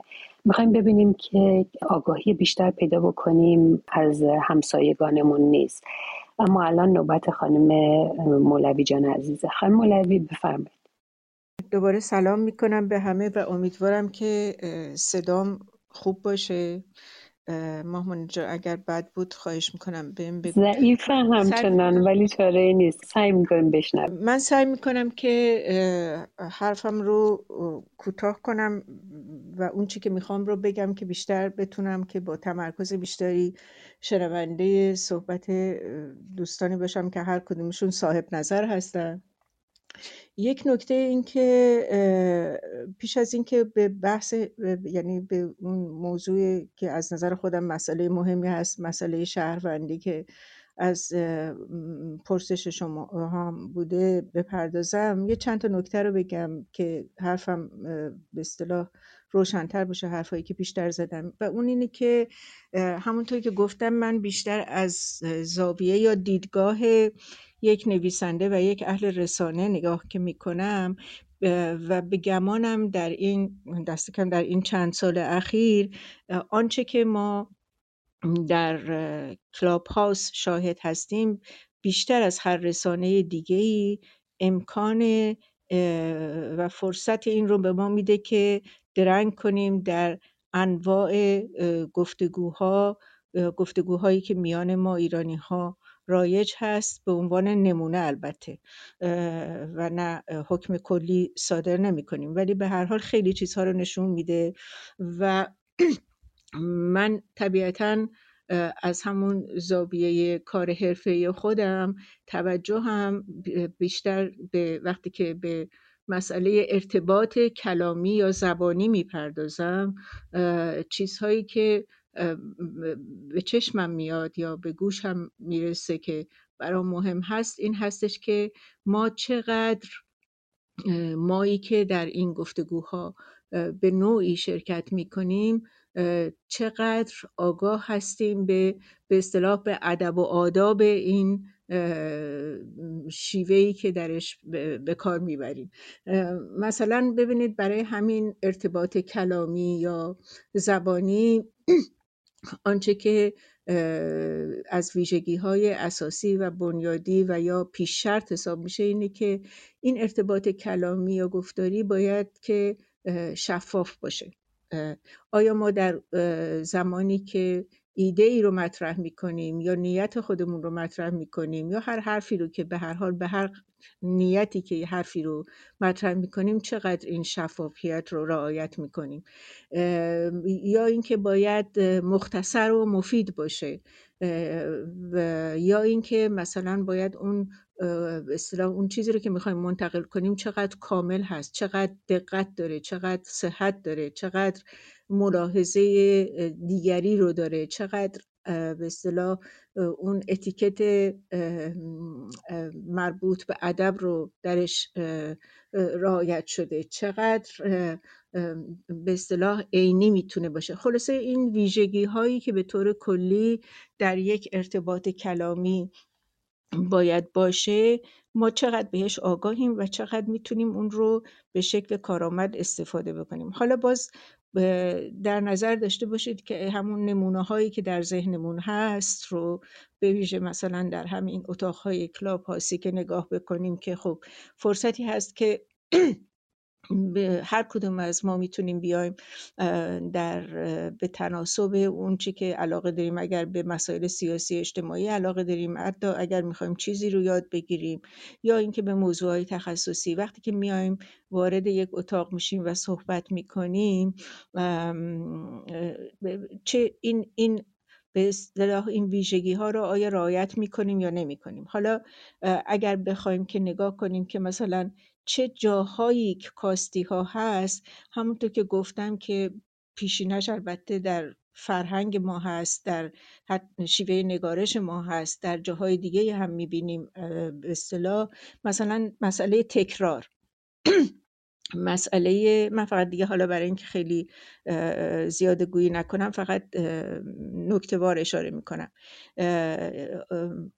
مسئله تعارف ها چقدر این تعارف ها ضمن اینکه حالا به هر حال شمار زیادی از ما سال هاست که در محیط های زندگی کردیم که دیگه محیط شرقی یا سنتی نیست یا در غرب زندگی می‌کنیم هنوز تا چه اندازه گرفتار تعارف هستیم.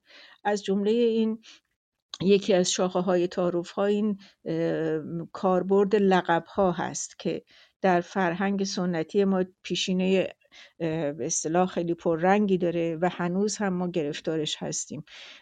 معنی این حرفایی که می‌زنم این نیست که مثلا افراد دیگری از کشورهای دیگر یا فرهنگهای دیگر دوچار نیستند یا هستند. نه من مسئله اینه که فقط متمرکز هستم بر به اصطلاح خودمون و به دیگران الان کاری ندارم. یا مثلا فرض کنید زیاده گویی. یا مثلا مبهمگویی یا دو پهلوگویی که بعضی از اینها در واقع همون از جنس همون مغلطه یا مغلطه هستن که آقای معینی اگر اشتباه نکنم یا مبینی آقای علی رضا در واقع صحبتش رو کردن.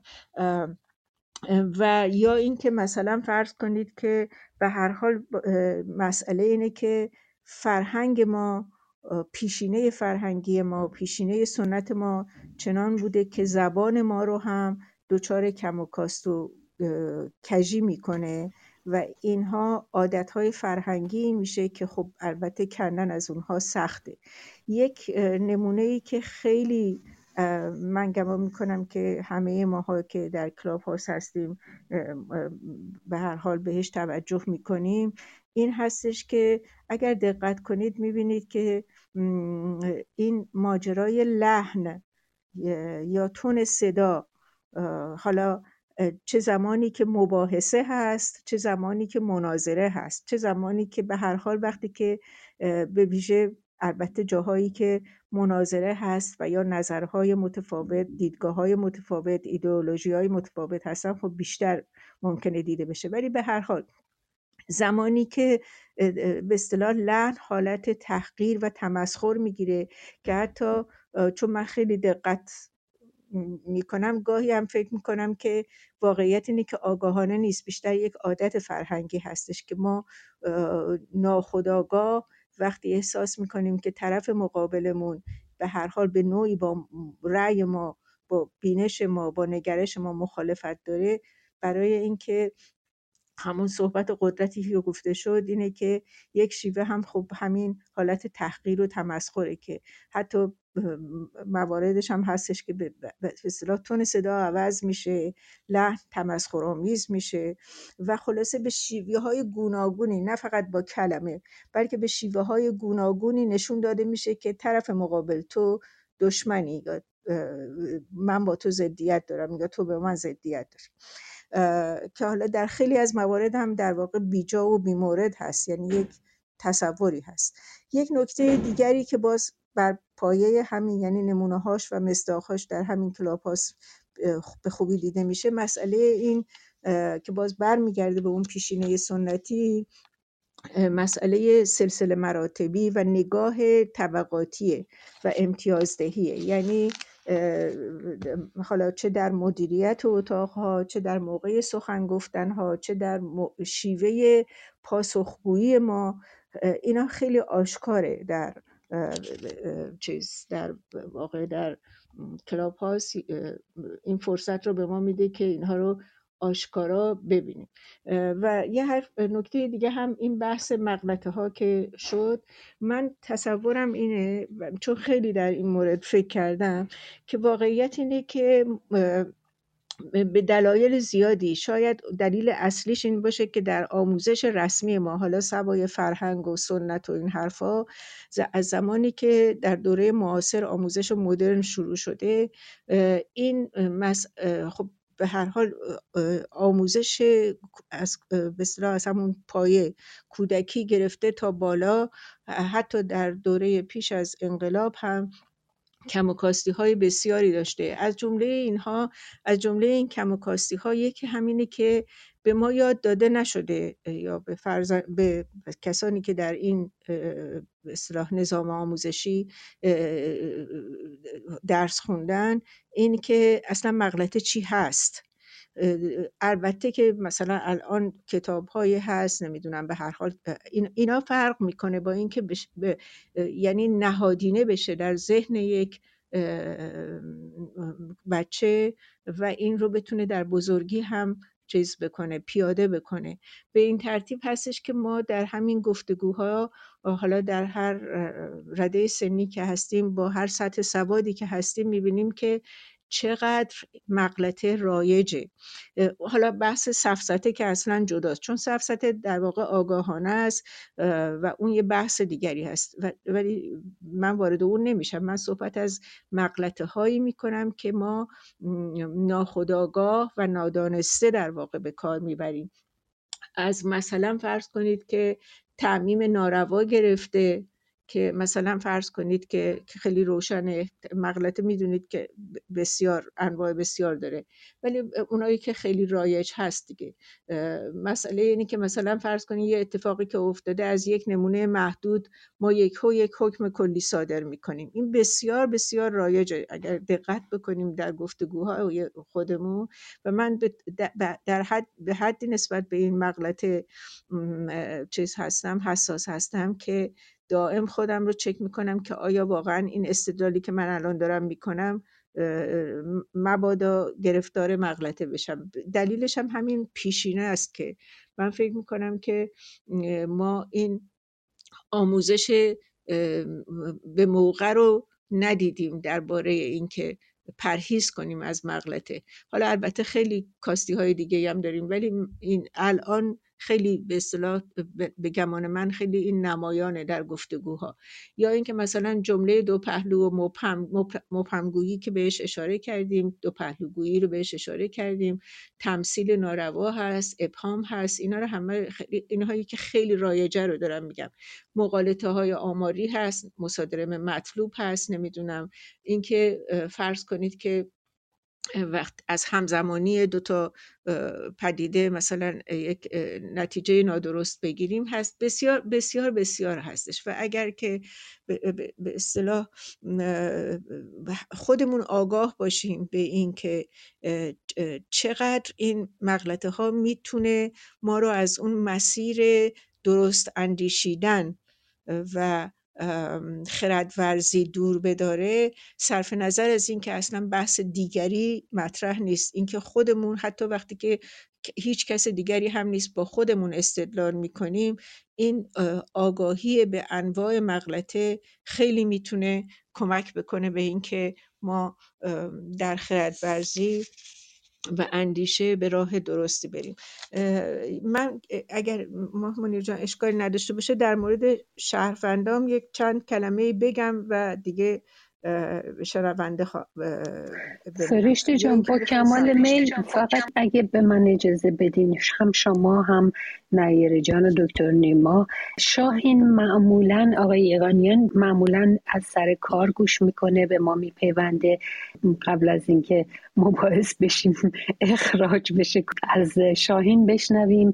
مایلی راجع به این موضوع صحبت بکنی. از تجربه خودتون یا هر نکته دیگه که بخواید بگید که آیا اصلا توی جامعه ایران گفتگوی سالم بین دگراندیشان به معنای اون چیزی که توی قانون هست که شیعه مسلمون و چند تا هم اقلیت که مشخص کرده اما بقیه انگار که دیده شده نیستند یا رکوگنایز به قول امریکایی یا به رسمیت شمرده نشدن. به حال اگر مایلی از تجربه خودت بگو شاهین جان پارتی بازی همیشه شما زودتر صحبت کن. منو ببخش خانم مولوی نیر جان و دکتر نیما. به شما اصلا برمیگردیم بعد از این دو دوستی که هنوز صحبت نکردن. بفرمایید شاهین جان. درود بر شما ماهمونه خانم. ممنون از لطفی که همیشه به من دارید. من شرمندهتون هستم و تشکر می‌کنم از مجموعه توانا برای اینکه این اتاقها رو به طور مستمر برگزار می‌کنه. من در مورد ارتباط جامعه بهایی با جامعه بزرگتر در ایران راستش خیلی الان آماده نبودم ولی چیزی که به ذهنم می‌رسه رو می‌تونم عرض بکنم.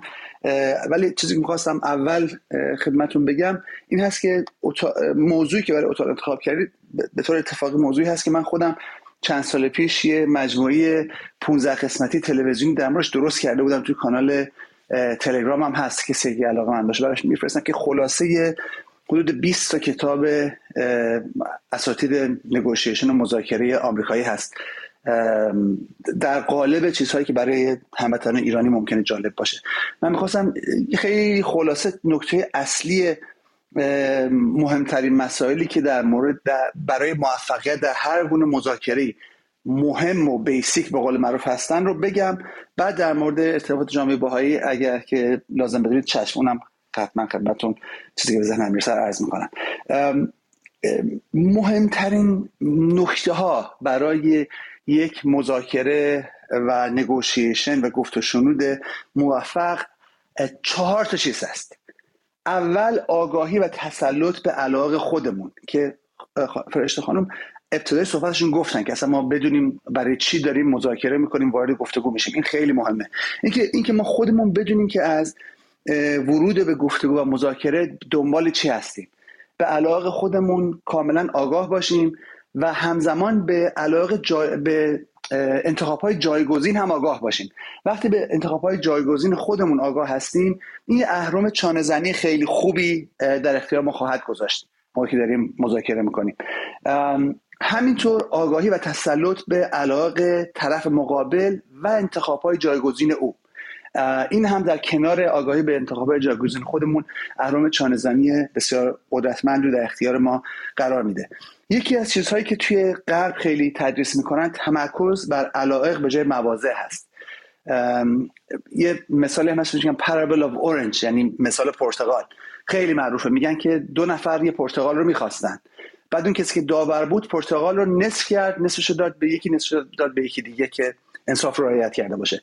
بعد وقتی این کار انجام شد دیدن که نفر اول فقط پوست پرتغال رو برای مربای پوست پرتغال می‌خواست و خود میبر انداخت دور.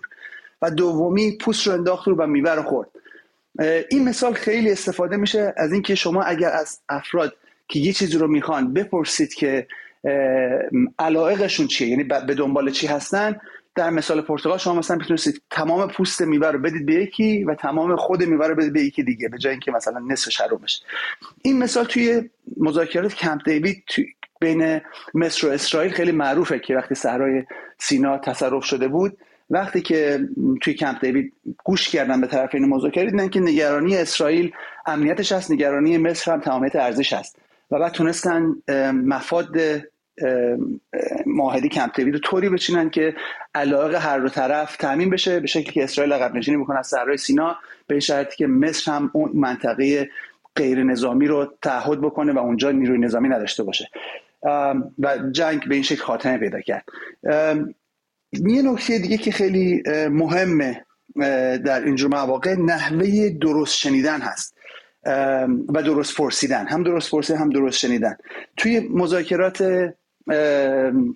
کلاس مذاکره و تکنیک های نگوشیشن میگن که سوالها باید سوالهای اوپن اندد باشه بعد بیاد به کلوز اندد یعنی که شما وقتی مثلا با این نفر می‌خواید صحبت بکنید اول بعد نظر کلی شده در مورد اون مسئله بپرسید نه نظر جزئی شو مثلا وقتی شما مثلا با یکی می‌خواید صحبت کنید می‌خواید باش شریک بشید در یه business ی اول قبل از اینکه بهش بگید که می‌خواید با من شریک بشید توی این مسئله که یک closed ended question هست باید ازش بپرسی شما کلا نظر در مورد شراکت تو business چیه؟ که اگه طرف توی شراکت قبلی با کس دیگه تجربه بدی داشته آدم اول بفهمه که اون مشکل چی بوده که بعد سوالاتی که بعدا می‌پرسه رو بر اساس اون آگاهی درستتر formulate بکنه. اینا خیلی خوبه.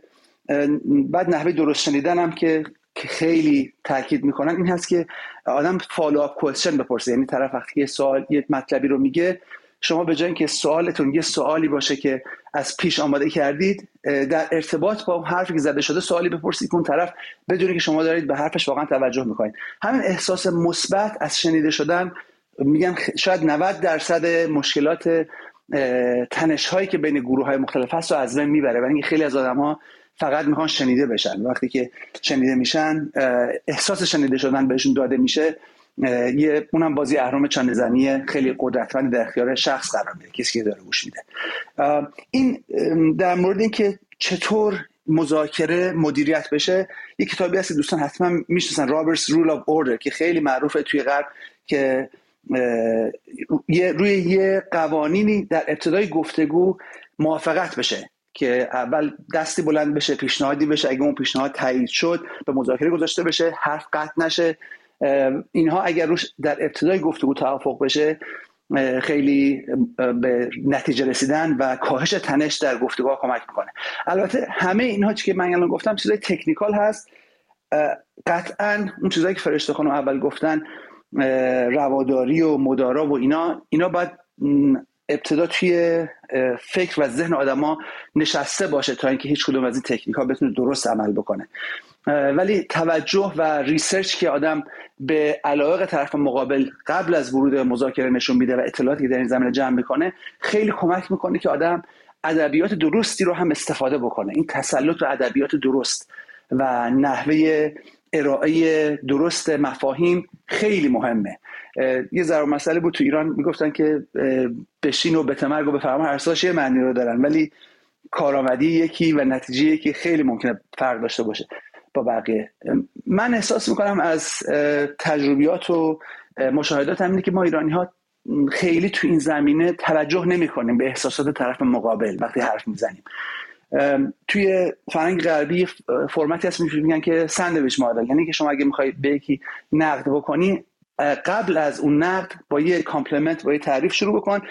بعد از نقد هم با یه compliment تموم بکن. و study ها نشون دادن که وقتی شما از این روش استفاده می‌کنی. حتی تو ایمیل ها این خیلی موثره. یعنی شما مثلا بخوای به یکی نقدی بکنی از کارش که اون نقد ممکنه که به ناراحتیش منجر بشه اول با یه تعریف و آخرم با یه تعریف. اون نقد رو اون وسط بذاری. خیلی این چیزایی که خب با تحقیقاتی که توی غرب انجام شده به دست اومده من شخصا توی ارتباطات خودم استفاده کردم و بسیار نتیجه بخش بوده. این مسئله روانشناسی و کار روی ادبیاتی که آدم بتونه در طرف مقابل اون احساس شنیده شدن و احساس توجه و علاقش رو به وجود بیاره. اینا خیلی مهمه. میگم ما بین جامعه توی جامعه ایرانی توجه به مسائل کمه. مسائل روانشناسی و تسلط و تمرین روی ادبیاتی که ارتباط بهتر و بهینه رو ممکن بکنه. مرسی. آها در مورد سوالتون که در مورد جامعه بهای پرسیدید. والا به نظر من در مورد ارتباط جامعه بهای ایرانی با جامعه بزرگتر هر دو طرف می‌تونن کار بکنن. یعنی جا برای پیشرفت دارن. یعنی هم جامعه باهایی باید یه مقداری خب چون به دلایل تاریخی و فشارهای واقعا شکننده جامعه باهایی یه مقداری محافظه کار شده طبیعتا.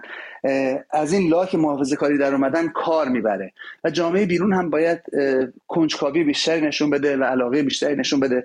و بازم برمیگرده به همون احساسی که نسبت به هموطنامون باید داشته باشیم برای رسیدن به ایرانی بهتر. اینکه ایران در واقع در قلب ما ایرانی ها جلوه داره. وگرنه این مرزهای ایران که خودشون کانشسنس آگاهی از خودشون ندارن. توی ذهن و قلب ما این مسئله ایران و وطن منعکس میشه و با و با ابراز همدردی و همراهی و کمک به یکدیگه هست که این توجه و عشق به ایران در واقع جلوه پیدا می‌کنه. اینه که با همین کاری که شما ماهمانی خانم و دوستان توانا دارن می‌کنن یادآوری مسائل باعث میشه که آدم ها ذهنیت بهتری نسبت به مسائل پیدا بکنن با آگاهی بهتری هم نسبت به جامعه بهایی هم نسبت به بقیه اقلیت ها و همینطور اقلیت ها نسبت به بقیه جامعه با محبت و رواداری و آگاهی بیشتری عمل بکنن. مرسی. من توقف می‌کنم اینجا. خیلی خوشحال شدم که به من اجازه صحبت دادید ماهمانی خانم. بازم ممنونم از لطف شما ما ممنون هستیم از همراهیتون. و اینکه تقریبا هر جلسه نکاتی رو به جمع ما اضافه می‌کنید. من می‌خوام از طرف توانا دعوت کنم ازتون که لطفا اون نتیجه پژوهشتون اگر مکتوبه یا به هر شکلی که هستش به دست توانا برسونید شاید بتونیم بخشهایش رو مستقل هم در رسانه های اجتماعی با دیگران شیر کنیم به قول بچه های اینترنتی. خب با اجازهتون من می‌خوام دکتر بارس هم صحبت بکنه که هنوز صحبت نکردن. خانم مولوی نیر جان و دکتر نیما حتما برمیگردیم خدمتون آقای بارز شما از تجربیاتتون در گفتگوهای هممیهنان همسرزمینی های افغانستانی برامون بگید. بفرمایید. سلام از بکنم خدمت شما منیر جان. خدمت همه دوستانی که اینجا هستند من به تاخیر پیوستم. نمی‌دونم واقعا title شما را که می‌بینم. هر بند این title می‌تونه یک بحثی علی‌حده باشه. با توجه به اینکه من صحبت های میهمان اصلی برنامه را شنونده نبودم اگر سوال مشخص داشته باشین من به سوالتان جواب بدم. بهتر است که از سوال مشخص می‌تونه این باشه که شما موقعیت مذاکره مناظره مجادله مکالمه در فضای بین هم نوعانمون افغانستانی ها رو چگونه ارزیابی می‌کنید؟ خب خیلی ممنون. سوال خیلی خوب و کلی هست.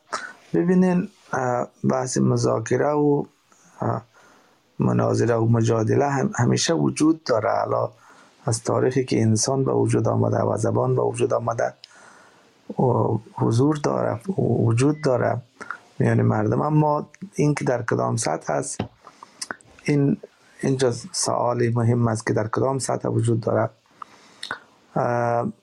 یک بحث مذاکرات رسمی هست در سطح دیپلماتیکی. ما بگراوند دیپلمات دیپلماسی و کار دیپلماتیک دارم که همیشه وجود داره و جزی کار حرفه‌ای دیپلمات هاست بحث مذاکره و مذاکره و هم در انواع مختلف اشکال مختلفش. اما در میان مردم من بذارین صادقانه براتون بگم من دو بار تجربه سفر به ایران داشتم اما تجربه کار و زیست طولانی در تاجیکستان دارم و همچنین در افغانستان. افغانستان یک کشور فارسی زبان است اکثرا 70 80 درصد مردم افغانستان با زبان فارسی میانه هم تکلم می‌کنن. حتی اونایی که فارسی زبان هم نیستن. زبان تجارت و بین القومی و اداره و کار همه چیز زبان فارسی است. بستگی داره که شما در کدام نقطه جغرافیای افغانستان هستین. اما در مجموع اگر صحبت کنیم متاسفانه سطح مذاکره و مناظره و مجادله در این کشوری بی سواد و کم سوادی مرسالار خیلی پایان هست. در اطراف اکناف افغانستان مردم اکثرا بی سواد هستند و مذهبی. این آدم های مذهبی بی سواد گوش به فرمان ملا و آخوند مسجدن. که من خودم بگراوند همین وضعیت دارم که از یک ولایت دوردست در شما شرق افغانستان به اسم بدخشان میایم. نمی‌دونم دوستان جغرافی افغانستان می‌شناسن یا نه. ما به سالهایی که تحصیلات خود به تکمیل رساندیم هر از گاهی رفتیم اونجا رنج بردیم از چند حرف. شما با یک تخصص با یک دانش با یک اندوخته در میتون میرین. حتی با اعضای خانوادهتون که هر قدر صحبت می‌کنین اونا یک تا رفرنس دارن منبر و ملا هست. میگن ملای مسجد در روز جمعه این را گفته بود. همه حرفای شما را با یک فرمایش یک ملایی که کاش که ملای افغانستان ملای باسواد باشن. اینا ملای خیلی بی سوادن که نمونهش همین طالبان هستن. این وضعیت ما خودم شاهد بودیم. اما ما در سطوح اجتماعی ولی داریم گفتگو در سطوح اجتماعی باز هم تاکید می‌کنم بستگی به سطح سواد و حضور مردم داره.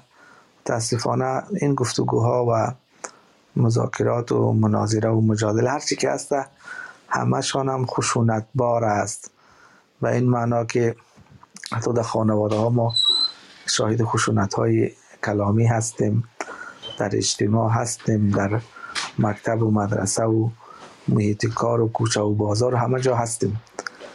و یک چیزی که ما در تاجیکستان هم شاهد بودم خشونت لفظی در تاجیکستان هم هم سطح افغانستان است. من در مورد ایران نمی‌دانم. دوستانی اینجا که هستن خودشون همه اهل دانش و تخصص ایران هستن. این دو کشور ما در این سطح هم سطح می‌بینم. با وجودی که سطح باسوادای تاجیکستان زیاد است اما خشونت کوچه و بازار و محیط اجتماعی تقریبا هم سطح بود زورگویی متاسفانه زبان زورگویی را ما هم, هم سطح در کشور ببینیم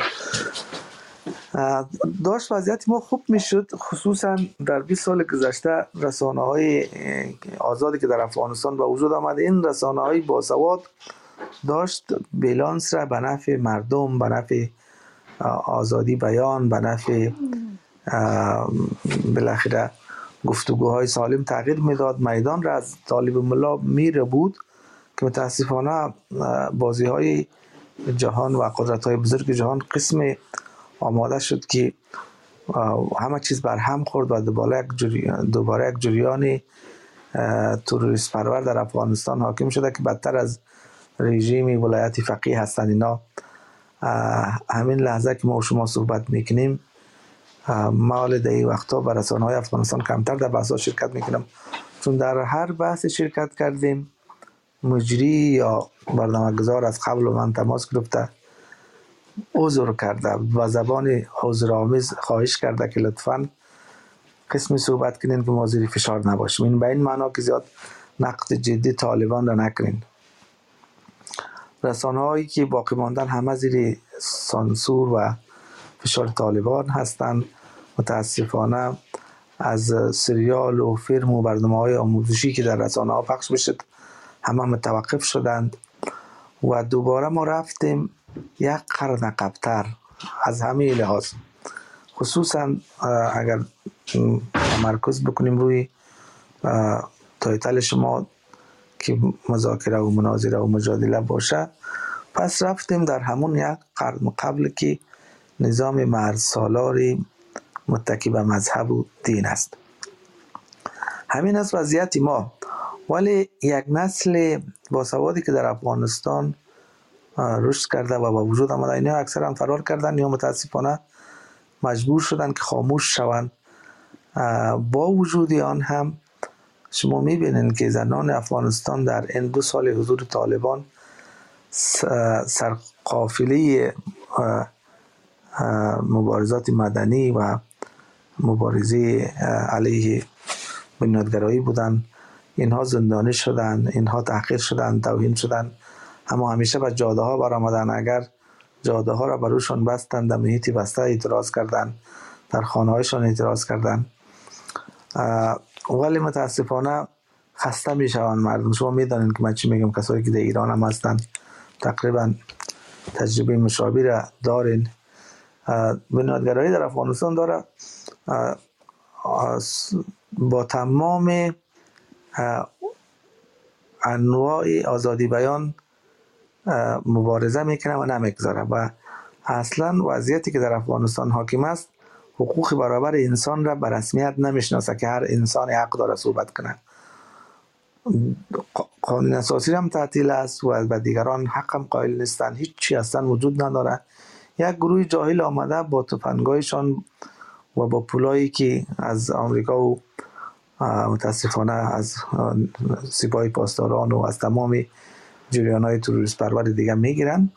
بالا مردم حکومت می‌کنن و هر روز هم داره وضعیت بدتر میشه و خصوصا که در این دو سال گذشته مکاتب و دانشگاه ها برای دختران بسته بوده. اینا خیلی دردآور و رنجاور است.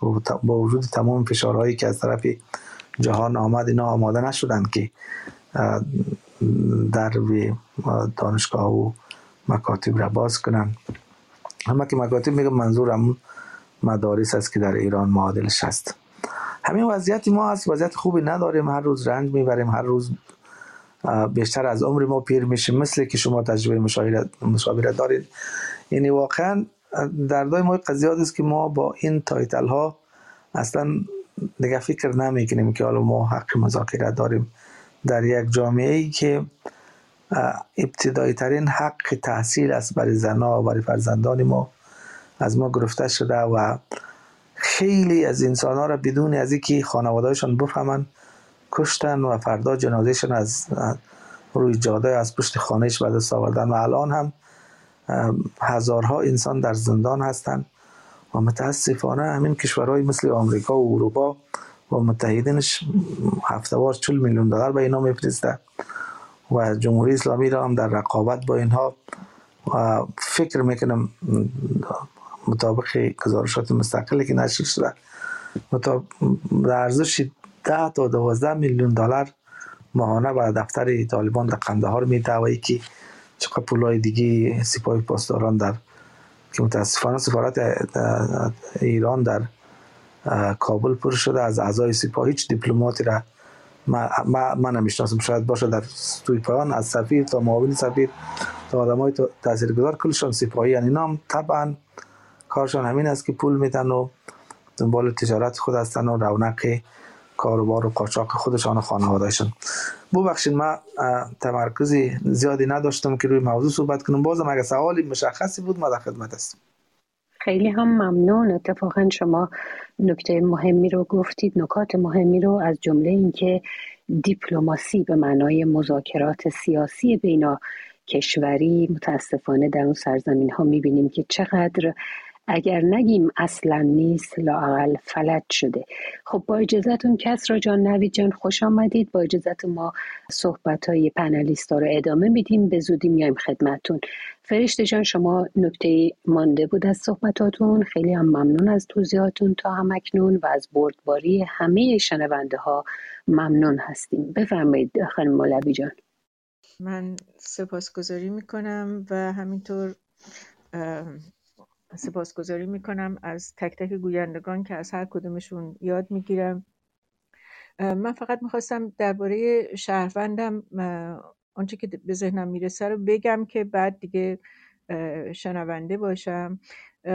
ببینید خب ما این روزها حالا به هر حال کلمه شهروند دیگه بسیار بسیار رایج هست. و همه به کار می‌برن. اما واقعیت اینه که با اتفاقی که برای ما افتاده یعنی ما به معنی ما ایرانی ها و اینکه ناگهان اون روند عادی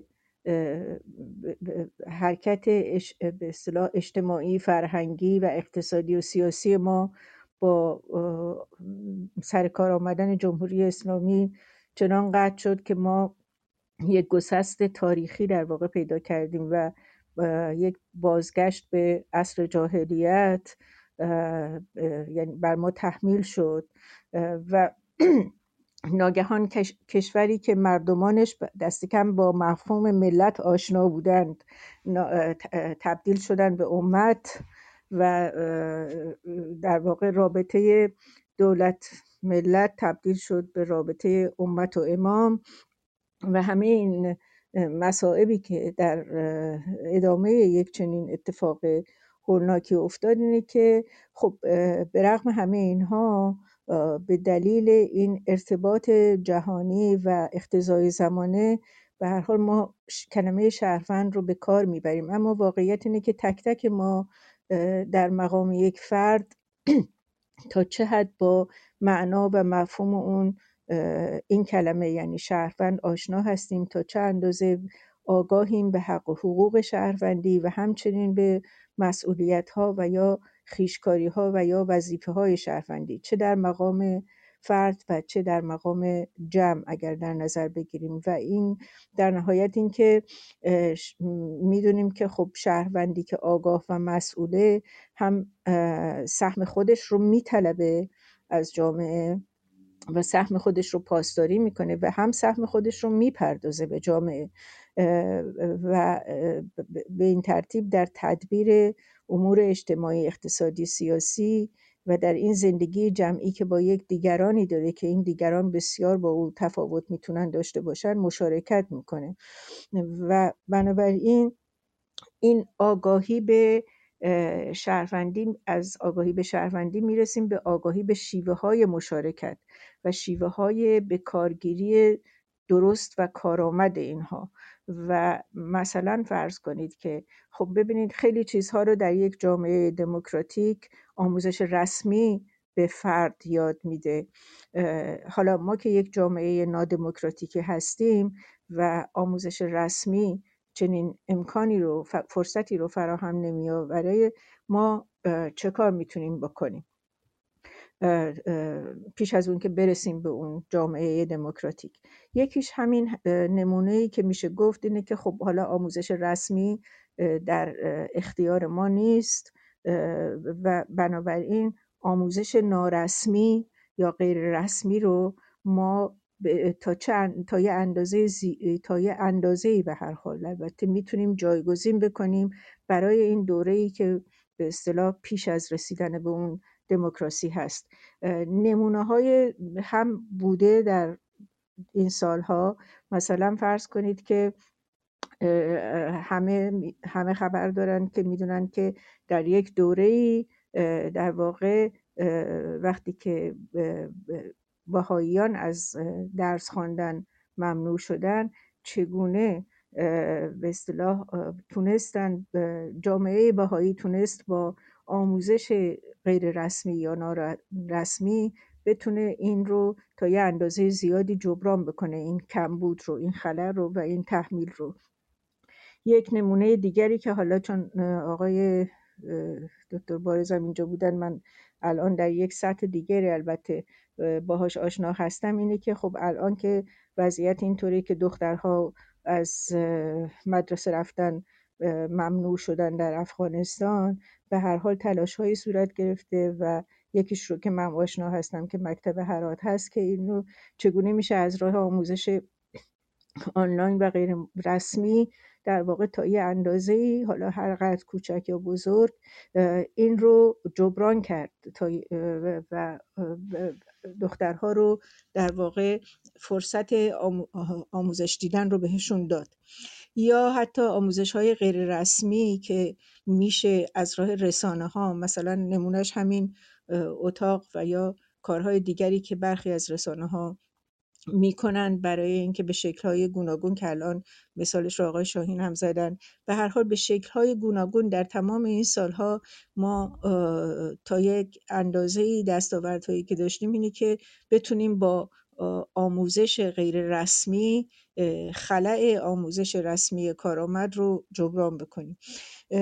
نمونه دیگری که نکته دیگری که در این رابطه شهروندی من می‌خوام بگم اینه که وقتی که ما آگاه باشیم به مفهوم و معنای شهروندی و پایبند باشیم به آداب شهروندی و شیوه زیست شهروند آگاه و مسئول. اون وقت خودمون در مقام یک فرد می‌تونیم یک الگو و نمونه و سرمشقی باشیم. به شکل‌های گوناگون و این چیزی است که واقعیت اینه که فقط به آگاهی و اراده ما بستگی داره و قدرت مسلط نمی‌تونه به اصطلاح بازدارنده باشه. نمونه هایی که براتون می‌تونم مثال بزنم و خیلی زود به ذهن میاد اینه که مثلا و شاهدش هم بودیم اینه که همین وقتی یعنی اینکه از یک جایی به بعد در تاریخ فرهنگ خودمون که نگاه بکنیم می‌بینیم که مثلا یک واکنشی نشون داده شد به شوخی های قومی و این یک عده از شهروندان آگاه این رو تا حد کنشگری پیش بردن حالا مستقیم غیر مستقیم اندک یا بسیار و یک اون به اصطلاح چیز شکسته شد اون صد شکسته شده و الان دیگه مثل گذشته نیست که خیلی راحت آدم ها بتونن بدون اینکه اصلا به اصطلاح مورد نکوهش قرار بگیرن شوخی قومی بکنن. یا مثلا فرض کنید که تمسخر لحجه شهرستانی مثلا فرض کنید یا گویش های گوناگون. اینها یک چیزهایی که در اختیار فرد هست و اگر که فرد اینها رو بهش به اصطلاح آگاه باشه و با اراده نسبت به اونها واکنش نشون بده می‌تونه الگو و برای اینکه جامعه روی هم رفته اینطوریه دیگه. مثلا بخش زیادی از راه واگیری یا سرایت آدم ها که در یک جامعه مشخص زندگی می‌کنن از هم یاد می‌گیرن.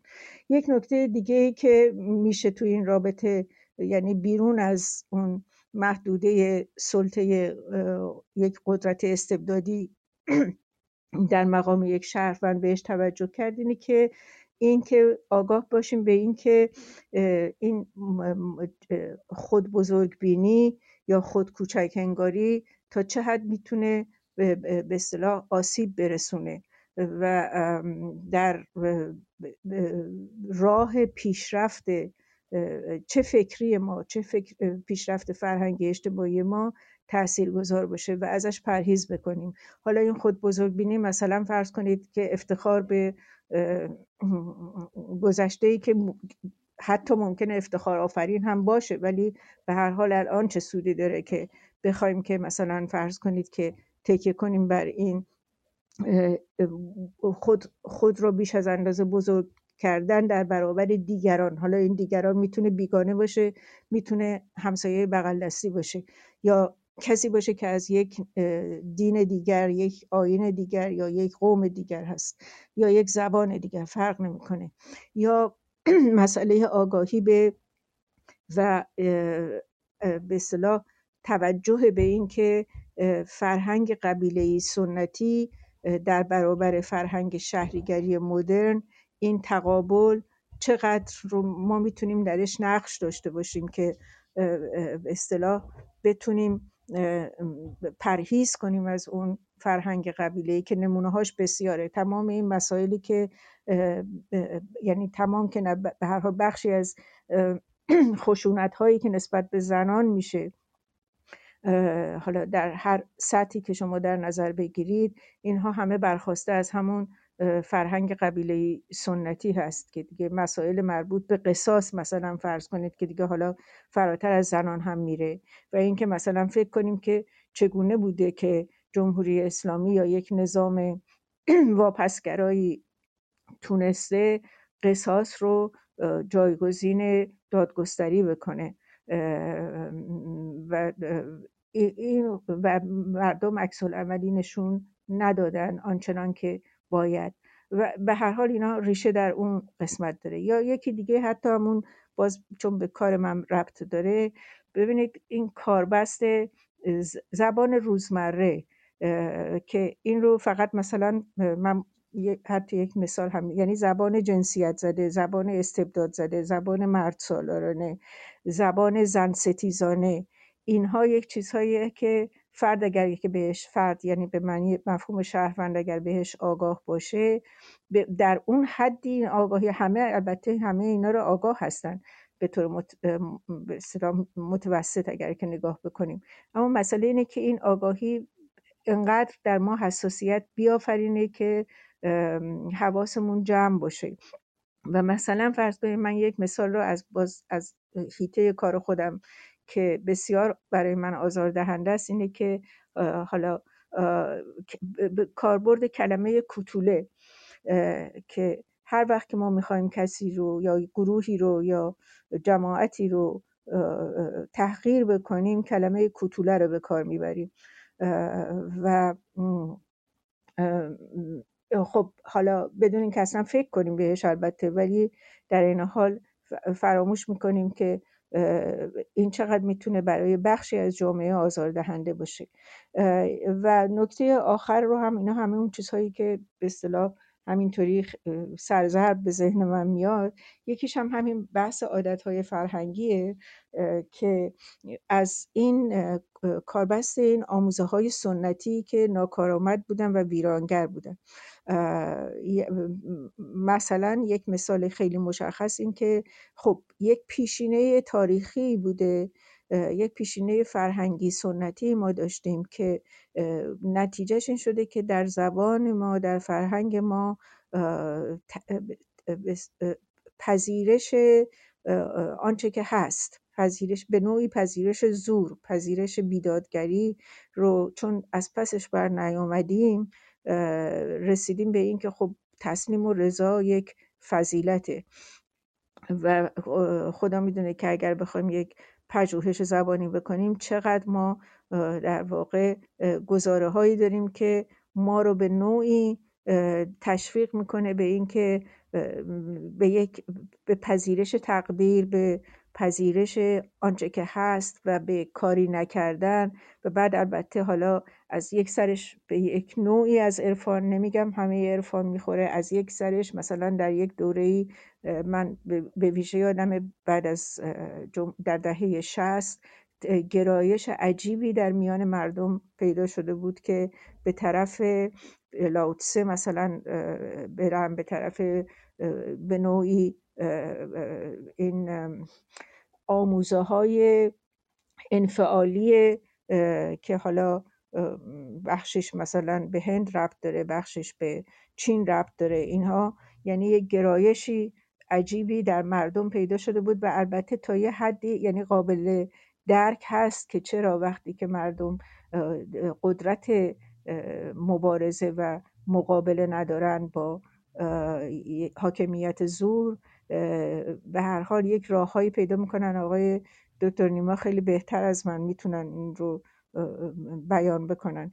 ولی من منظورم اینه که ما اگر که تک تک ما به عنوان یک فرد وقتی که به خودمون نگاه می‌کنیم خودمون رو شهروند به معنی واقعیش ببینیم به معنی کاملش ببینیم خیلی می‌تونیم سهم داشته باشیم نقش داشته باشیم در اینکه زمینه رو برای دگرگونی فرهنگی آماده بکنیم. یکی دیگه از این آموزه های عادت های فرهنگی که برخواسته از همون به اصطلاح منشأ بسیاری از کاستی های ما هست فرض کنید این که همین که گلیم فقط خودمون رو از آب بکشیم و یا مثلا نمونه های دیگرش رو که مثلا چه می‌دونم در خونه خودمون رو جارو کنیم در خونه همسایه اگر آشغال بریزی میشه اشکال نداره بگیرید برید تا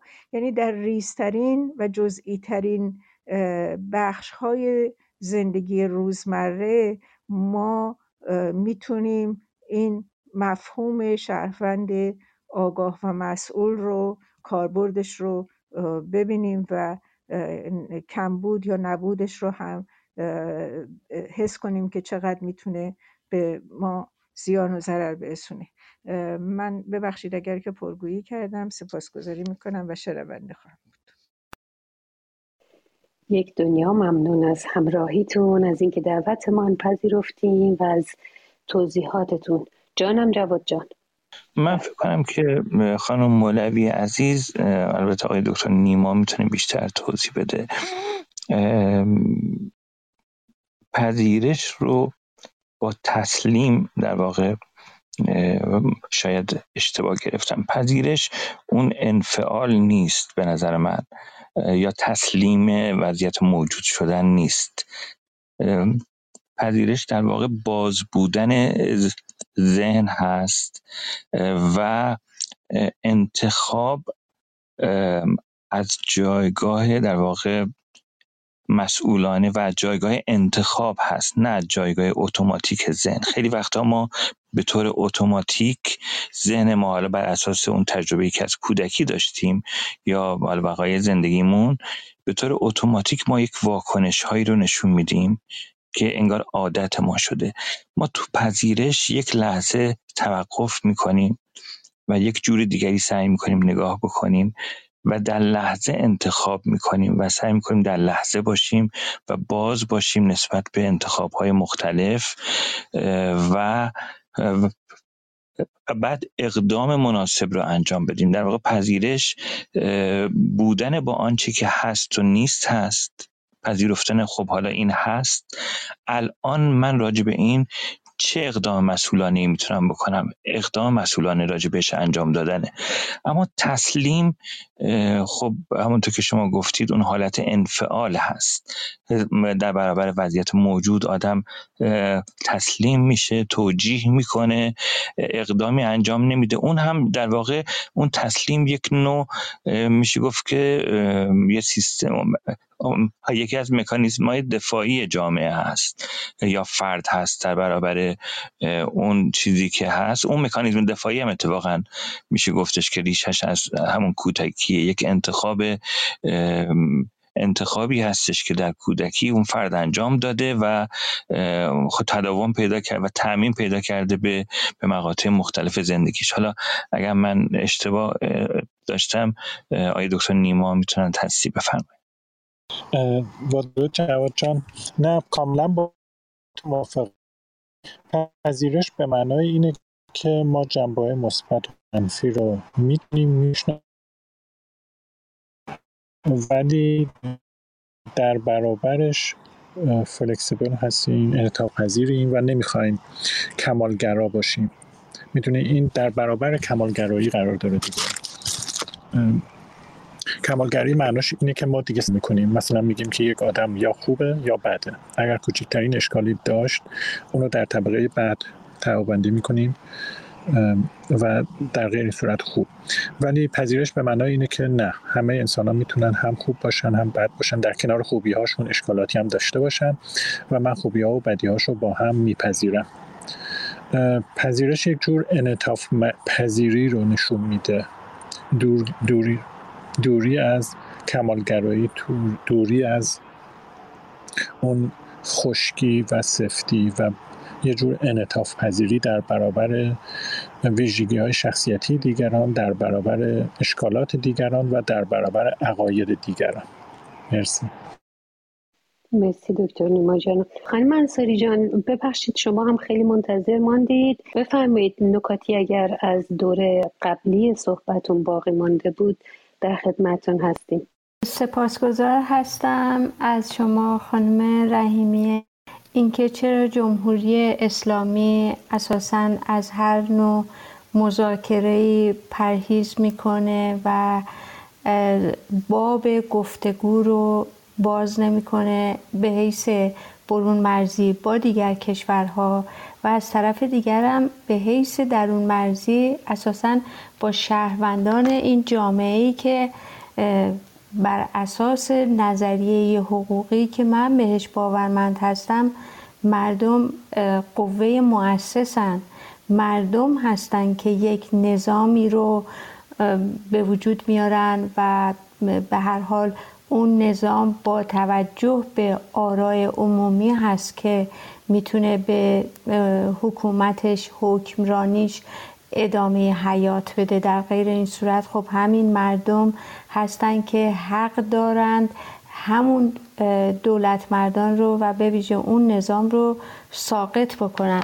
اما مسئله این هستش که دلیل اینکه جمهوری اسلامی با دیگر کشورها نمی‌تونه وارد مذاکره بشه دلیلش مقاومتی هست که به جای پذیرش مذاکره منافع بیشتری رو فکر می‌کنه که این مقاومت منافع بیشتری رو متوجه این نظام می‌کنه. ایران که نه چون حتی به حیث حقوقی اساسا اون منافع ملی و مواردی از این دست رو به رغم اینکه با گزاره های حقوقی در قانون اساسی آورده اما عملا هیچ یک از اونها رو بهش نپرداخته با توجه به اینکه اون سلیقه ای که در واقع برداشتی که از روی کار آمدن خودشون و استقرارشون در ایران داشتن مربوط در حقیقت یک معلفه فقهی بوده که این کشور قناعم جنگی بوده که اینها پیروز شدن فتحش کردن پیروز که نه فتحش کردن و مردم هم باید به هر حال تسلیم اونها بشن و با توجه به مقدمه قانون اساسی که حتی در برنامه پیشین هم من عرض کردم خدمتتون که نظام اسلامی بیشتر در پی گرد همایی با همکیشان و همفکران خودش بوده و در این قانون اساسی هیچگاه شهروند به طور رسمی رسمیتی پیدا نکرده است که بخواهد بر مبنای اون قانون اساسی حقوق شهروندان رو محترم بشمره بهشون گوش بده صدای اونها رو بشنوه و با اونها از در گفتگو وارد بشه و نمونه هاش رو ما طی این چهل و چهار سال استقرار در ایران مشاهده کردیم که به غیر از زور، ستم، آزار و حذف فیزیکی شهروندان هیچ اقدام دیگری برای خودش در نظر نداشته است که به اون اقدام بکند. یعنی عملا. و با توجه به این مسائل میشه گفتش که در حقیقت چون می‌بینن که مقاومت در حقیقت می‌تونه یک منفعتی براشون داشته باشه مذاکره رو رد می‌کنن. و رد پیشنهاد مذاکره رو به همین دلیل ترجیح منافع منطقی تر می‌دونن و این در حالیه که دانش مذاکره میگه که وقتی مذاکره قرار بین دو طرف با قدرت نامتوازن برقرار بشه طرف ضعیفتر به جای فرار از مذاکره که می‌تونه سطح تعارض رو تشدید بکنه باید تلاش بکنه که توازن قدرت رو در مذاکره ایجاد بکنه و قدرت ضعیفتر رو با روش هایی می‌تونه و اون قدرت ضعیفتر در حقیقت می‌تونه یک سری روش هایی رو آگاهی هایی رو در جهت قدرت خودش افزایش بده و توازن قدرت برای انجام مذاکره رو ایجاد بکنه. و به ویژه شناختن امکانات و ظرفیت های خودش رو و مهمتر از اون شناختن راه های استفاده درست از منابع و ظرفیت ها قدرت مذاکره رو می‌تونه بالا ببره. که این از مواردی بود که من فکر می‌کردم باید به هر حال مطرح بشه. با توجه به اینکه دانستن خواسته خود و طرف مقابل می‌تونه به افزایش قدرت در مذاکره کمک بکنه و ساختن پایه های قدرت از طریق همکاری و اعتلاف نه به معنایی که به هر حال نسبت به اون منافع مشترک و مصالح مشترک با دیگر قدرت ها یعنی اینکه طرف ضعیفتر معمولا برای ایجاد توازن در قدرت میکوشه که با اعتلاف با دیگر قدرت ها اون توانایی خودش رو افزایش بده و چون اینها در حقیقت در اون حد و سطح علم و دانش و پژوهش و در واقع تفکر دیپلماسی وجود نداره درشون خب سعی می‌کنن که رد بکنن و اساسا وارد اون مسائلی که مربوط به آداب و شیوه علمی اجتماعی اخلاقی یک مذاکره هست رو نمی‌دونن که انجام بدن. از طرف دیگر شما اشاره فرمودین خانم رحیمی نازنین که یک تجربه کاری خدمتون عرض بکنم. ببینید من در کارم این چنین مواردی رو که مربوط می شده است بین من و موکل یا موکلین یا شرکت ها بسیار بسیار آموختم تجربه کردم که از طرف خودم کوشیدم که در حقیقت وضعیت ذهنی طرف گفتگوم رو در نظر بگیرم و درست گفتن رو راجع به ایجاد گفتگو راجع به اون موضوع مشکل حقوقی و بعد هم راهکارهایی رو که قاعدتا باید ارائه بدم. اما در برابر خودم بسیاران مشاهده کردم که سعی در رد کردن نظریات من داشتن و یا به قول خانم مولوی عزیز همون خود بزرگ بینی ها و سعی کردن که اون مذاکره اون گفتگوی کاری رو که انگیزش مشخص بوده از اول چراییش مشخص بوده و از نظر من نتیجهش رو هم من میبایست در نظر بگیرم رو به یک نتیجه معقولی برسونم و اونها سعی در انحراف داشتن که به نتیجه نرسه.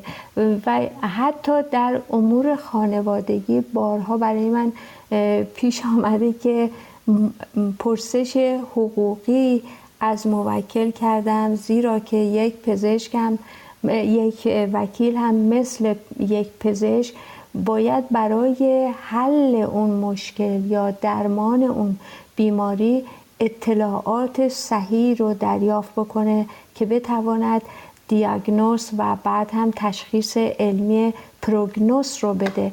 اما در برابر پرسش به سزای من دریافت کردم که خب این چه ربطی به شما داره یا چه ربطی به مشکل مورد نظر داره و اینها رو همیشه بر این مبنا گذاشتم که خب در حقیقت بر اساس اون طبقه بندی گفتگویی که از نظر من در حقیقت میشه گفتش که در سه سطح صورت می‌گیره خب افرادی که به هر حال از اون سطح میانه هستن لزوما باش آشنایی ندارن. از نظر من این سه سطح گفتگو یکی گفتگوی فرومایگانی هست که جز فهاشی و برچسبی هیچی در اون وجود نداره و اساسا نه ابتدای در اون انگیزه گفتگو مشخصه و نه هدف و نه اینکه چه نتیجه حاصل خواهد شد. گفتگوی میانی یا پوپولیستی دومین سطح هست که در اون هر فردی می‌خواهد بگوید که من هست و در پی کسب قدرته که بسیاری از اهم از زنان و مردان این خصیصه رو در خود دارن که همین موارد مانع از یک گفتگوی در مسالمت آمیز درست و سنجیده میشه. سومین سطح که بسیار برای من های اهمیت هست گفتگوی نخبگانیه که برآمده از اون استدلال مشاهده تجربه تحلیل و به ویژه پژوهشی هست که در پس زمینه اون گفتگو در خصوص یک موضوع مشخصی وجود داره و در واقع اون کمال انسانی یا انسان ایدئال رو من فکر می‌کنم در چهار رکن اساسی باید دید که سه رکن اساسیش بیشتر کیفیتی معنوی داره و ارزشمند.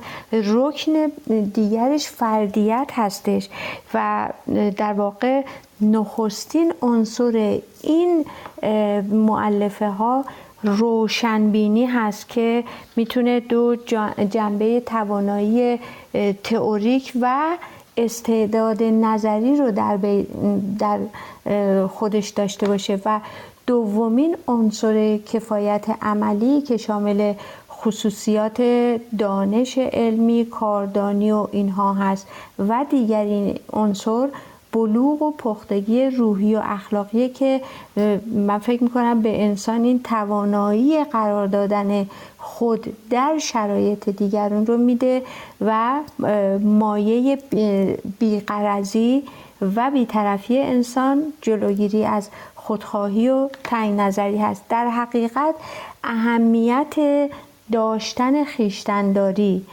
خودیابی و قائم به ذات بودن فرد یا گروه هستش که می‌تونه امکان نقد ورزی و سنجش خود رو در برابر یک موضوع و گفتگو بده. و این نشان از همون انسان، کمال انسان یا انسان باوری کمال باوری هست که در واقع یک فایده هم داره فایده باوری هست که نتیجه چنین گفتگوهای علمی می‌تونه باشه. از طرف دیگر مسئله دعوت نخبگان هست به یک سری گرد همایی ها و جمع شدن گروه ها آموزش دادن نسبت به اینکه در رابطه با گفتگو و آداب و فرهنگ گفتگو کردن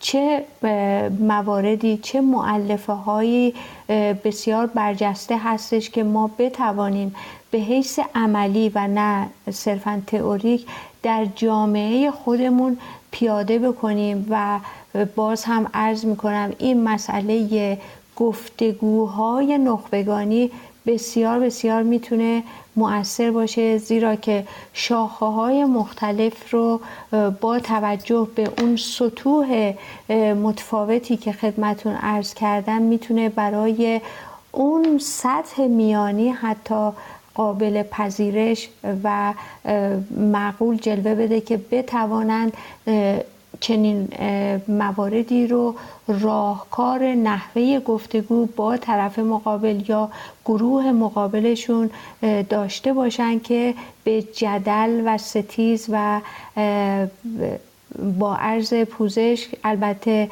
لومپنیسم یک اصطلاح حقوقی سیاسی هست که در تاریخ در واقع کشورهای مختلف در نظام های مختلف وجود داشته است و مسئله این هستش که چنانچه این گفتگوها به درستی و علمی با دقت و توجه صورت بگیره اون لومپنیسم از بین میره و یک جامعه فرهیخته نه به این معنا که صرفا اکادمیک باشن اما به حیث همون مسئله روشنبینی و داشتن یک ذهنیت وضعیت ذهنی درست رو می‌تونن حتی به نسل های آینده انتقال بدن. من متشکرم از این فرصتی که برای من قائل شدید تا این موارد رو برای شما عرض بکنم. مواردی که من خودم هم بسیار ازش آموختم هم از شما هم از فرشته جان. دکتر نیما همه دوستانی که اینجا بودن. خیلی ممنونم خانم انصاری. از شما متشکرم. قربون محبتون. حقوقدان هستن حقوق بین الملل بیشتر و ایشون کتابی هم برای توانا مهیا کردن راجع به اون محاکمه نوری حمید نوری و مصاحبه هم اینستاگرامی با ایشون داشتیم. خب خیلی متشکرم. دکتر نیما اگر نکته ای دارن اضافه کنن مایک بزنن. وگرنه من از شکوفه جان خواهش کردم که برای ما از تجربه کلاب هاوسی بگن. به خاطری که همطور که فرشته جان هم چند بار اشاره کردن تجربه ما ایرانی ها در گفتگوهای حداقل اجتماعی نادر بوده واقعا کم بوده. با این نرم افزار یا اپلیکیشن وسیله ارتباط جمعی کلاب هاوس یک شروعی شد بین ایرانی ها که استقبال خیلی زیادی هم کردن طبق اونچه که من خبر دارم برای صحبت کردن. ولی آیا اتاقهایی که میریم اون چه که می‌خوایم به دست میاریم؟ چگونه به دست میاریم؟ من خودم شاهد بودم. گاهی یک جمله تموم نشده بود. فعلش دارد یا ندارد نرسیده بود. طرف مقابل شروع می‌کرد به مجادله واقعا. یعنی نتیجه خودش رو از قبل گرفته بود تصمیمش رو گرفته بود آنچه که فکر می‌کرد رو شنیده بود و شروع کرد به جواب دادن. در حالی که اگر تا آخر گوش می‌کرد اتفاقا همرأی بودن. ولی خب عجله داشت برای جواب دادن. شکوفه جان تجربه شما چی هست از این گفتگوهای اجتماعی ما ایرانی ها من سلام می‌کنم به همه عزیزان حاضر در اتاق. ممنون ماه منیر عزیز که دعوت کردی. و قبل از اینکه تجربه زیستیمو در این پلتفرم بگم خب اجازه می‌خوام که بگم که از نظر من که در کنار شما اساتید همه تحصیلات حقوقی یا روابطی روانشناسی تربیتی اینا دارین. خب قطعا من تجربه زیستیم و فقط با شما در در میون می‌ذارم. منتها من شغلم هم شغلیه که سالهاست با مذاکره انجام میشه. یعنی اینکه من حتما باید ساعتها با کلاینتم مذاکره داشته باشم تا منجر به قراردادی بشه. از نظر من مذاکره مناظره مجادله هر ستا در یک نقطه مشترکن که گفتگویی صورت می‌گیره بین دو یا چند نفر که با سه تا آیتم متفاوت میشن اینا از همدیگه یعنی مجزا میشن. یکی اینکه هدف این گفتگوها چیه؟ دوم اینکه روش و شیوهی که داریم در این گفتگو داریم با همدیگه چیه؟ و سوم اون نگرشیه که ما داریم با وارد این گفتگو میشیم. مناظره و مجادله قطعا یک برنده می‌خواد. یعنی اینکه به این شکل که این گفتگو درش رقابتیه و یک نفر باید پیروز این میدان بیاد بیرون. اما مذاکره مجزا میشه از اونها و یک تعاملیه که دو نفر یا چندین نفر سر موضوعاتی با همدیگه گفتگو می‌کنن که نقاط مشترکی رو پیدا کنن. حالا روی مسائلی که با هم اختلاف دارن بتونن اون مشکل رو حل کنن و به یک راه حل مشترکی که طرفین احساس برنده بودن کنن و قابل قبول باشه براشون. و این مجزا می‌کنه. من چیزی رو که جسارت منو ببخشید اینا همه نظرات شخصی منه با تجربه ای که داشتم. ما ایرانی ها همینجوری که خانم فرشته هم یه گذری زدن بهش. حالا به خاطر اون فرهنگی که داریم یا مسائل تربیتی که از قدیم با ما بوده این گفتگو بین زن و مرد مشکل ایجاد می‌کنه. من به عنوان یک خانم دارم اینو میگم. همیشه وقتی که وارد یک مذاکره شدم این که طرف مقابل من مرد بوده خودش رو از موضع بالاتر دیده. این موضوع در Clubhouse هم هست. یعنی که فرق نمی‌کنه که ما خانم ها در چه جایگاهی با چه position ی از نظر اطلاعاتی وارد گفتگو با اکثر آقایون در این محیط میشیم. اون برتری رو می‌خوان داشته باشن. یعنی اینکه اصلا از اول با موضع اینکه بخوان به دقت به ما گوش بدن یا اینکه فکر کنن مگر اینکه خیلی اون فرد اون بانو شناخته شده و معروف باشه. ولی اگر یک فرد عادی باشه از همون اول جدیش نمی‌گیرن. شرمندم از آقایون این جمع ولی من این تجربه رو خیلی در کلاب هاوس داشتم. و قطعا این گفتگو منجر شده به مجادله. گفتگویی که فقط برای تبادل نظر و یا مذاکره بوده به مجادله ختم شده و ما شاهدش هستیم روی stage ها بحث های شدیدی که رخ می‌گیره. حالا اینا تاب‌آوری های مختلف دارن انسان ها لیول های مختلف دارن. اون رواداریشون کمه کم حوصلن. نقد پذیر نیستن. خیلی آیتم ها هست که تأثیر گذاره در این گفتگو در Clubhouse است. و من نمی‌دونم چرا این عصبانیت که با خودمون داریم حمل می‌کنیم وارد گفتگو با افرادی که اصلا نمیشناسیمشون نمیبینیمشون هم وارد میشه و تنش ایجاد می‌کنه. یه موضوع دیگه هم که می‌خوام بگم گفتگوهای مجازی که ما همدیگه رو نمی‌بینیم خب این هم باز متفاوته با گفتگوهای واقعی. چون که گفتگو واقعی نگاه تماس چشمی یا اون زبان بدن خیلی تاثیر داره به احساسی که تو از حرف یا نتیجه که می‌خوای بگیری رو طرف مقابلت خیلی تاثیر گذاره ولی ما اینجا اون آیتم ها رو نداریم و فقط صداست. کافیه من کمی کم حوصله باشم یا توی صدام یک لحنی باشه که اصلا مربوط نیست به طرف مقابل ولی طرف مقابل به خودش می‌گیره و باز اون گفتگو به مجادله میره. یه موضوع دیگه هم در مورد مناظره های زیادی ما در کلاب هاوس داشتیم می‌خوام بگم.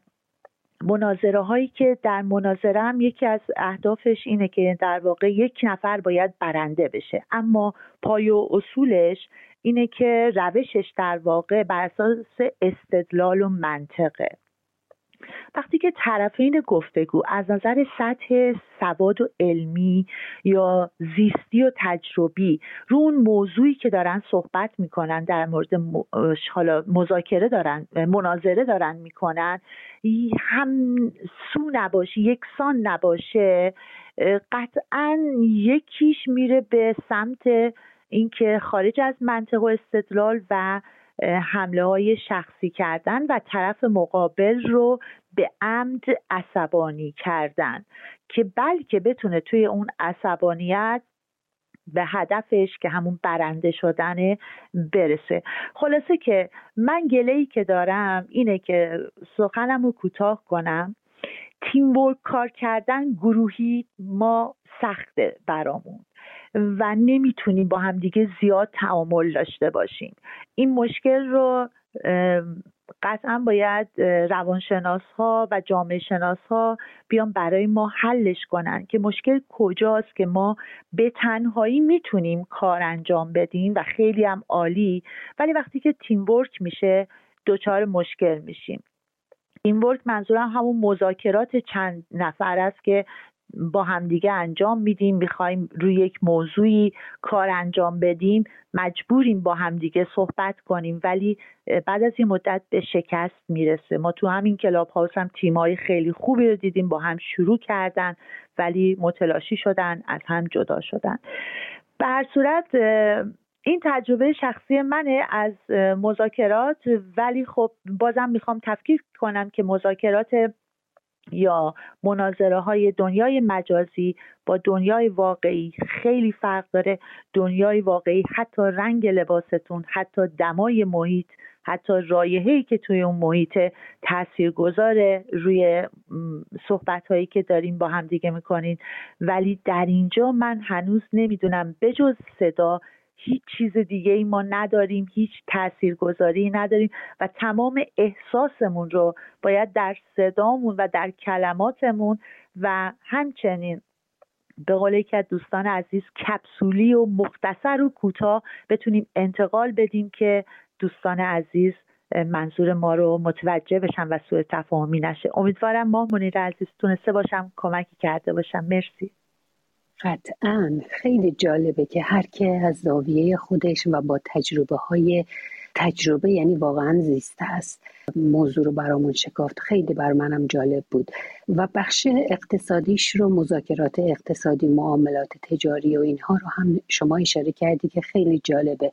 باز اگر بخوایم خود نقدی کنیم جامعه ایران رو انگار که همه به فکر منفعت خودمون هستیم. ولی اون عبارتی که در غرب بسیار رایجه. وین وین برنده برنده برد برد.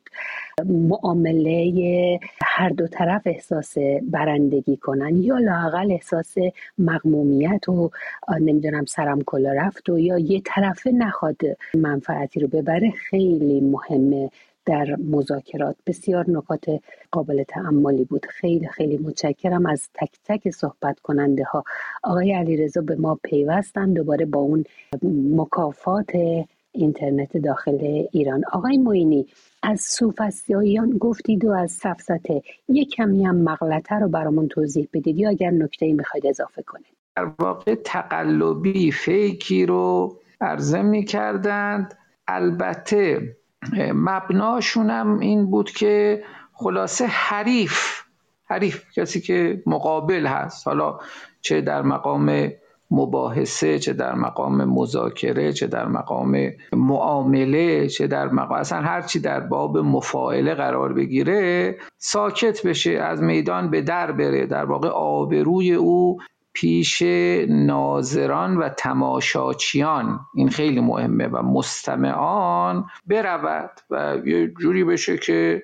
نشه. یک نوع چیزی کاری شبیه تردستی و شعبده بازی در عالم فیزیک که ما می‌کنیم. مثلا جای یه شیعی رو با یه شیء دیگری عوض می‌کنیم. خب می‌دونید اکثر شعبده بازی ها اینجوری صورت می‌گیره که طرف ناپدید نمیشه. یه کاری می‌کنن که ما به وهم بیفتیم به این توهم بیفتیم که مثلا ناپدید شده. اینجا هم سوفستایان همین کار می‌کردن. البته این حالا ببخشایید بر بنده این از این شاخه به اون شاخه پریدن رو واقعیت اینه که پست مدرنیست های فعلی هم یک چنین مبنایی رو دارن. یعنی اونها هم معتقدن که حقیقت چون هدف از گفتگو رسیدن به حقیقته. من حالا سعی می‌کنم خیلی مختصر اون پرسش های خیلی عالی ماه مدیر عزیز رو پاسخ بدم سری اونا هم معتقدن که ادراک نسبی حقیقت زو مراتب هست یعنی مراتب مختلف داره. ولی خب بالاخره اخلاقا کار خوبی نبود. یعنی به قول غزالی هدف اینها این بود که حالا یا خودشون یا اون کسی که آمده بود و به اونها پول داده بود گفته بود من اگر در دادگاه برنده بشم این مبلغ رو به شما میدم اینها برنده بشن و به قول معروف حقیقت قربانی بشود ولی من و منیت من و منافع من قربانی نشود. حالا ببینید من گمان می‌کنم این خیلی ملموس باشه. ببینید آقای مکارم من حالا حساسیتی البته دارم. این آقای مکارم یه عادتی که داره همینه. این خیلی مهمه. بعضی ها خلط می‌کنن این دو مسئله رو. اون دوره ای که شریعتی داشت با استبداد سلطنتی مبارزه می‌کرد بالاخره سعی می‌کرد سیستم فکری ارائه بده و اسلام رو حالا ایدئولوژیزه بکنه که بعدا ما فهمیدیم کار بدیه. یعنی در واقع هدف وسیله رو توجیه کرد. بعد فهمیدیم که روحانیت از این دین ایدئولوژیزه شده. استفاده کرد و گفت که خب اینو ما می‌خوایم ولی بقیه طبعات و مقاصد شریعتی رو نمی‌خوایم. و مجاهدین خلق رو که مدعی پیروی از شریعتی بودن سرکوب کرد. علا ای حال این رو می‌گفتم که بعد از سوفسطایان ارسطو آمد و منطق رو برای رو کردن دست همین سوفسطایان منطق ارسطویی دستگاه سامانمند واقعا نبوغ آمیز. من یک کلاس منطق سوری رفته بودم. واقعا انسان تعجب می‌کنه که چگونه در حدود دو سه هزار سال پیش یک نفر اینگونه تونسته باشه راه های به اصطلاح فکر رو و قضایا رو تقسیم بندی بکنه و حتی کامپیوترهای امروزی هم بر اساس همون دستگاه ارغنون یا ارگان کار می‌کنن در واقع. همین الف به است و متضاد و متناقض و اینها. عرض شود که خب مقالطات در آثار حکمای ما در دوازده بیشتر نیست و نبود. اروپایی ها هم خیلی نداشتن. ولی بعد از نهزتی که کانت پدید آورد و اصلا فلسفه خودش رو فلسفه نقادی قرار داد دیوید هیوم آمد و مثلا میگم ببینید این خودش یه مقالط است و جالبم هست. گفت که معجزه ممکنه هم یعنی می‌گفت فرایند روایت معجزه به این صورته که یک کاری صورت پذیرفته ولی در گذر زمان در اثر فرایند نقلهای متوالی هی اضاف شده هی اضاف شده هی اضاف شده تا به این صورت در آمده که اکنون هست. این نظر هیوم بود در مورد معجزات. یعنی می‌گفت که این معجزات در اصل اینطوری نبودن. همین الانم اگر یه نفر به ما بگه من یه آدمی رو دیدم که داشت پرواز می‌کرد یا یه اسایی رو انداخت شد مار. ما باور نمی کنیم به اصطلاحات عیسی نکته جالب که میگن از میگن از موقعی که نوشتن باب شد دیگه پیامبر معجزه نکرد. یعنی پیامبر اسلام واقعا معجزه ای نداشت. یعنی هیچ کار خاص خاصی نکرد. معجزش همین قرآن بود که اثر نافذ و بلیغی داشت در واقع. هیچ هیچ گونه معجزه خارق عادتی در واقع انجام نداد. غرضم این بود حالا از ذکر این مطلب که فلسفه نقادی که برام پدید آمد و کانت و جان استوارت میل و دیوید هیوم و اینها که پدید آمدن اینها در واقع انواع مقالطات زبانی رو و مقالطات سوری و غیر سوری رو که باز تقسیم می شدن به مقالطات زبانی، مقالطات ربطی، مقالطات ناشی از حذف، مقالطات ناشی از تجاوز از نفوذ. مثلا این تجاوز از نفوذ یعنی نفوذ یه عامل بیگانه یعنی مقالطی است که در استدلال یه مقدماتی میاد که ربطی به نتیجه نداره. ولی برای اینکه اون مقالطگر چشم عقل ما رو کور کنه و نتیجه رو زود بپذیریم این مقدمات زائد رو میاره این در واقع استدلالی استدلالیه که به نتیجه نمی‌رسه و اگر اون زواید رو از او بزدایند ما زود متوجه میشیم که این مقدمات هیچ وقت منتج اون نتیجه نخواهد بود. اما میان یه مقداری پیازداغ رو اضافه می‌کنن و یک ذهن ناپخته و ناآماده متوجه نمیشه که این مقدمات ما رو به اون نتیجه نمیرسانند. این مثلا خودش بهش میگن مقالطه ناشی یعنی در واقع یک نوع ناشی از تجاوز یا نفوذ هست. مقالطه ناشی از فرض. مقالطاتی هستن که یک فرضی رو در استدلال میارن. این فرض به لحاظ صورت استدلال رو تمام می‌کنه. ولی خود فرض اثبات نشده است. و چون خود فرض اثبات نشده میگیم اگر این فرض اثبات شده بود دیگه از لحاظ صورت مشکلی نداشت. از این نظر بهش میگن فرض. یعنی منظور از فرض یه فرض نامقبوله. یعنی لاقل یه فرض ناموجه. فرضی که هنوز توجیه براش نداریم. آقای استاد ملکیان هفتاد و دو تا مقالطه رو من دیدم یادم هست که در جزبات تفکر نقدی خودشون تیتر زده بودن که آورده بودن و خیلی هم هستن. مقالطه از طریق توسل به زور مقالطه توهم مقالطه توسل به مرجع کاذب مقالطه استدلال از راه دلسوزی. کمابیش فکر کنم دوستان فاضل متوجه میشن. مقالطه تدقیق خطا یعنی دقیق کردن خطا. مقالطه استدلال از راه عدد. مقالطه شوخی بی ربط مقالطه آرزو اندیشی مقالطه کورکورانه مقالطه تعمیم شتاب زده. الا آخر. بنابراین سفست شبه دلیل مقالطه در واقع عیوبی هست که بر استدلال ظاهر میشه و در واقع نق قادی عبارت است از کشف مقالطه ای که حالا ممکنه صاحب یک فکر یا رأی یا باور این رو بدونه یا ممکنه ندونه. در عالم مقالطه در آرای همدیگر یه دفعه اون شخص حریف ما متوجه میشه که آره انگار از این مقالطه خودش هم خبر نداشت. و اینجا یه فرق گفتگو و مناظره آشکار میشه. یکیش همینه که در مناظره متاسفانه واقعا افراد تقریبا می‌تونم ماه منیر جان به طور مطلق بگم به دلیل ویژگی های روانی انسان ها تقریبا امکان نداره که یک فردی در مثلا صدا و سیما در میان جمعیت در دانشگاه در جاهای مختلف. ولی متاسفانه خب ببینید مثلا همین حالا به درستی من تاریخ بهاییت رو نمی‌دونم چون مخصوصا این کاری که آقای مکارم کرده و گفته اینا اصلا جاسوسن. یعنی بالفعل جاسوسن. این در واقع به کودکان و نوجوانانتون بیاموزید که یک بهایی رو اگر دیدید جاسوسه. همونطوری که مثلا هیتلر آم آمده بود و در نظام آموزش پرورش افسر نازی برای تفریح وقتی که میاد در بالکن ساختمانش همینجوری علکی دل بخواهی سر یهودیان رو نشانه می‌گیره و هی اینا رو می‌کشه. خیلی تصادفی. چون اصلا به این فرد آموختن و در نظام باوری او به او تلقین کردن. غافل نشیم از مسئله تلقین و شستشوی مغزی که اصلا یهودی ارزشی ندارد. واجد هیچ ارزش انسانی نیست. من به همین خاطر روی حرف مکارم خیلی آقای موینی پس اجازه بدید که ما تا همینجا نگه میداریم صحبت های شما رو.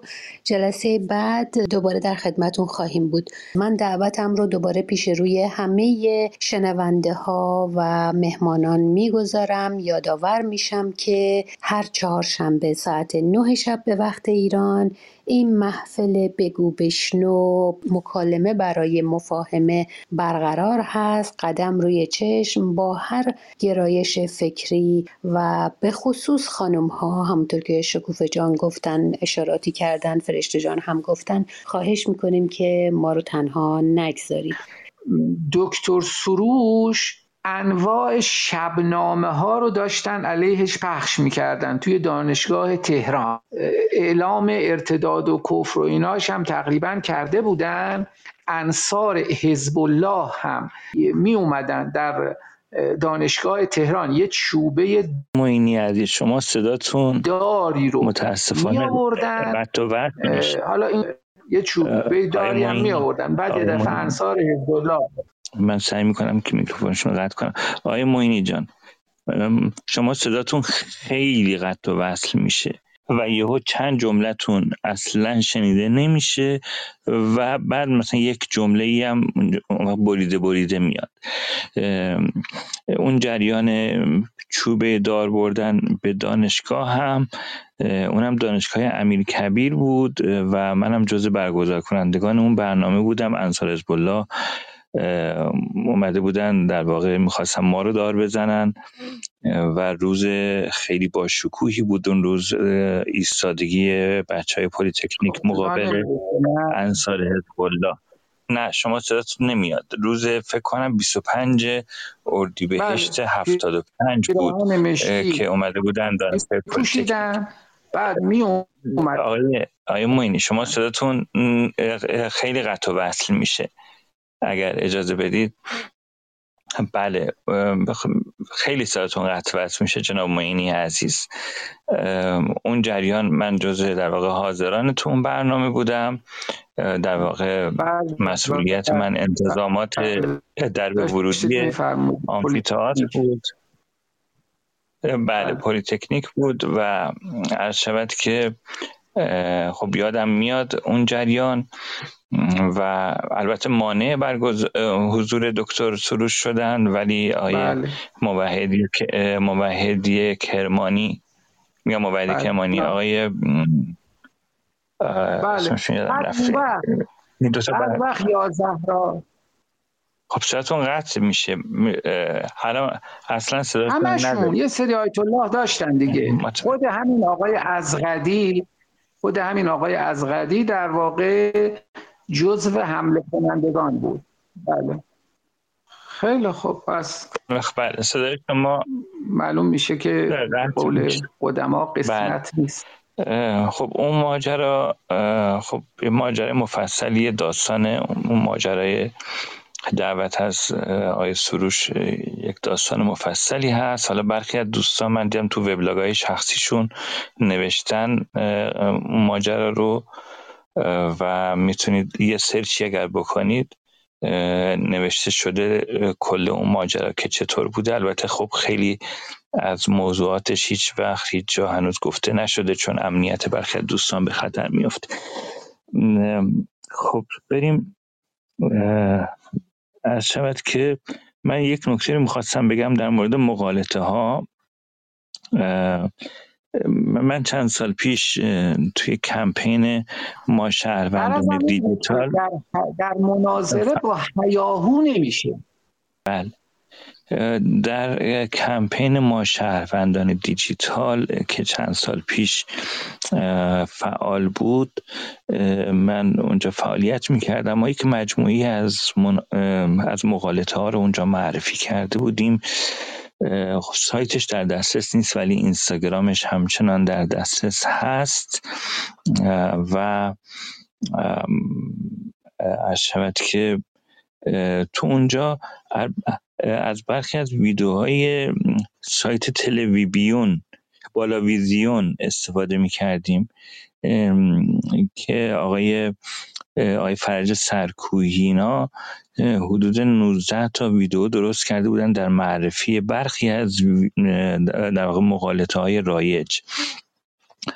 و الان من دارم می‌بینم همون سایت در واقع باز دوباره 13 تا ویدئوی دیگه هم تو اون سایت دارم می‌بینم که با عنوان موانع اجتماعی گفتگو هست که آقای حسین غازیان اونجا صحبت کردن. حالا ما می‌تونیم در برنامه های آتیمون با حضور آقای غازیان و همینطور جناب آقای فرج سرکوهی درباره هنر گفتگو و علم مباحثه بیشتر برنامه بذاریم و صحبت بکنیم. مامان جان من به پیگیر حضور این عزیزانمون باشیم چون من دیدم که به طور مشخص راجع به این موضوع محتوا تولید کردن. بعد همین. مامانی عزیز من صحبتی ندارم. فکر کنم که دیگه کم کم اتاق رو بتونیم ببندیم. بله. من از هر دوشون هم از آقای سرکوهی هم از آقای قاضیان دعوت کردم. دکتر قاضیان این ساعت ساعت کاریش هست و عذرخواهی کرده. حالا اگر بعدا به افتخار ایشون بتونیم یه جلسه ای رو اصلا روز دیگری غیر از چهارشنبه بگذاریم مثلا شنبه یک شنبهش بذاریم ممکنه بتونه بیاد. آقای سرکویی هم که همیشه دعوت داره. من دوستانی رو می‌بینم از جمله صدراجان خیلی دلم می‌خواست راجع به این موضوع صحبت بکنه.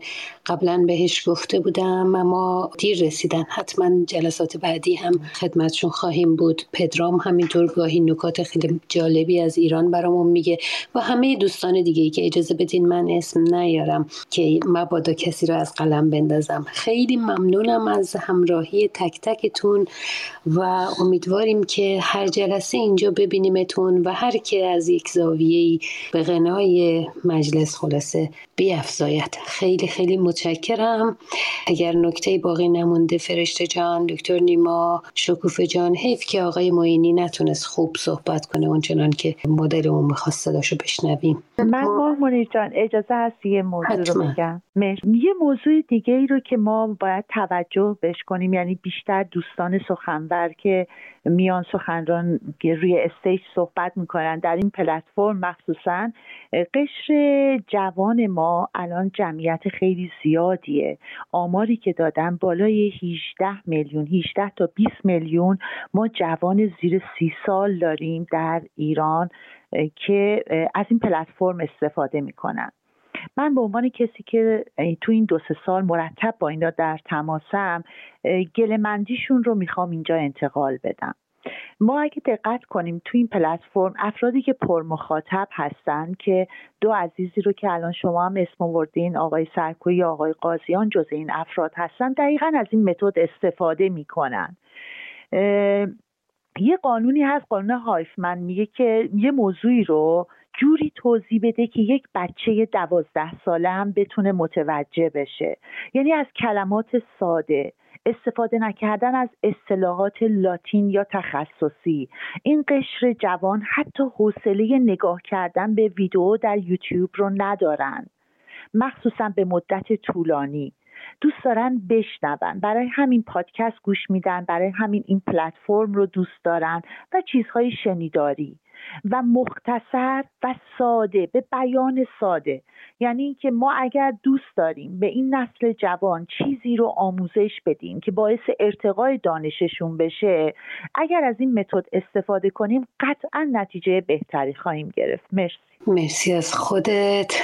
خب من به عنوان یک رادیویی قدیمی کار خوشحالم که همچنان رسانه های شنیداری کار می‌کنه. خورسندم و مفتخر که بیشتر از 20 پادکست درست کردم برای آموزشکده توانا که فقط شنیداری هست. البته متنشم در سایت هست.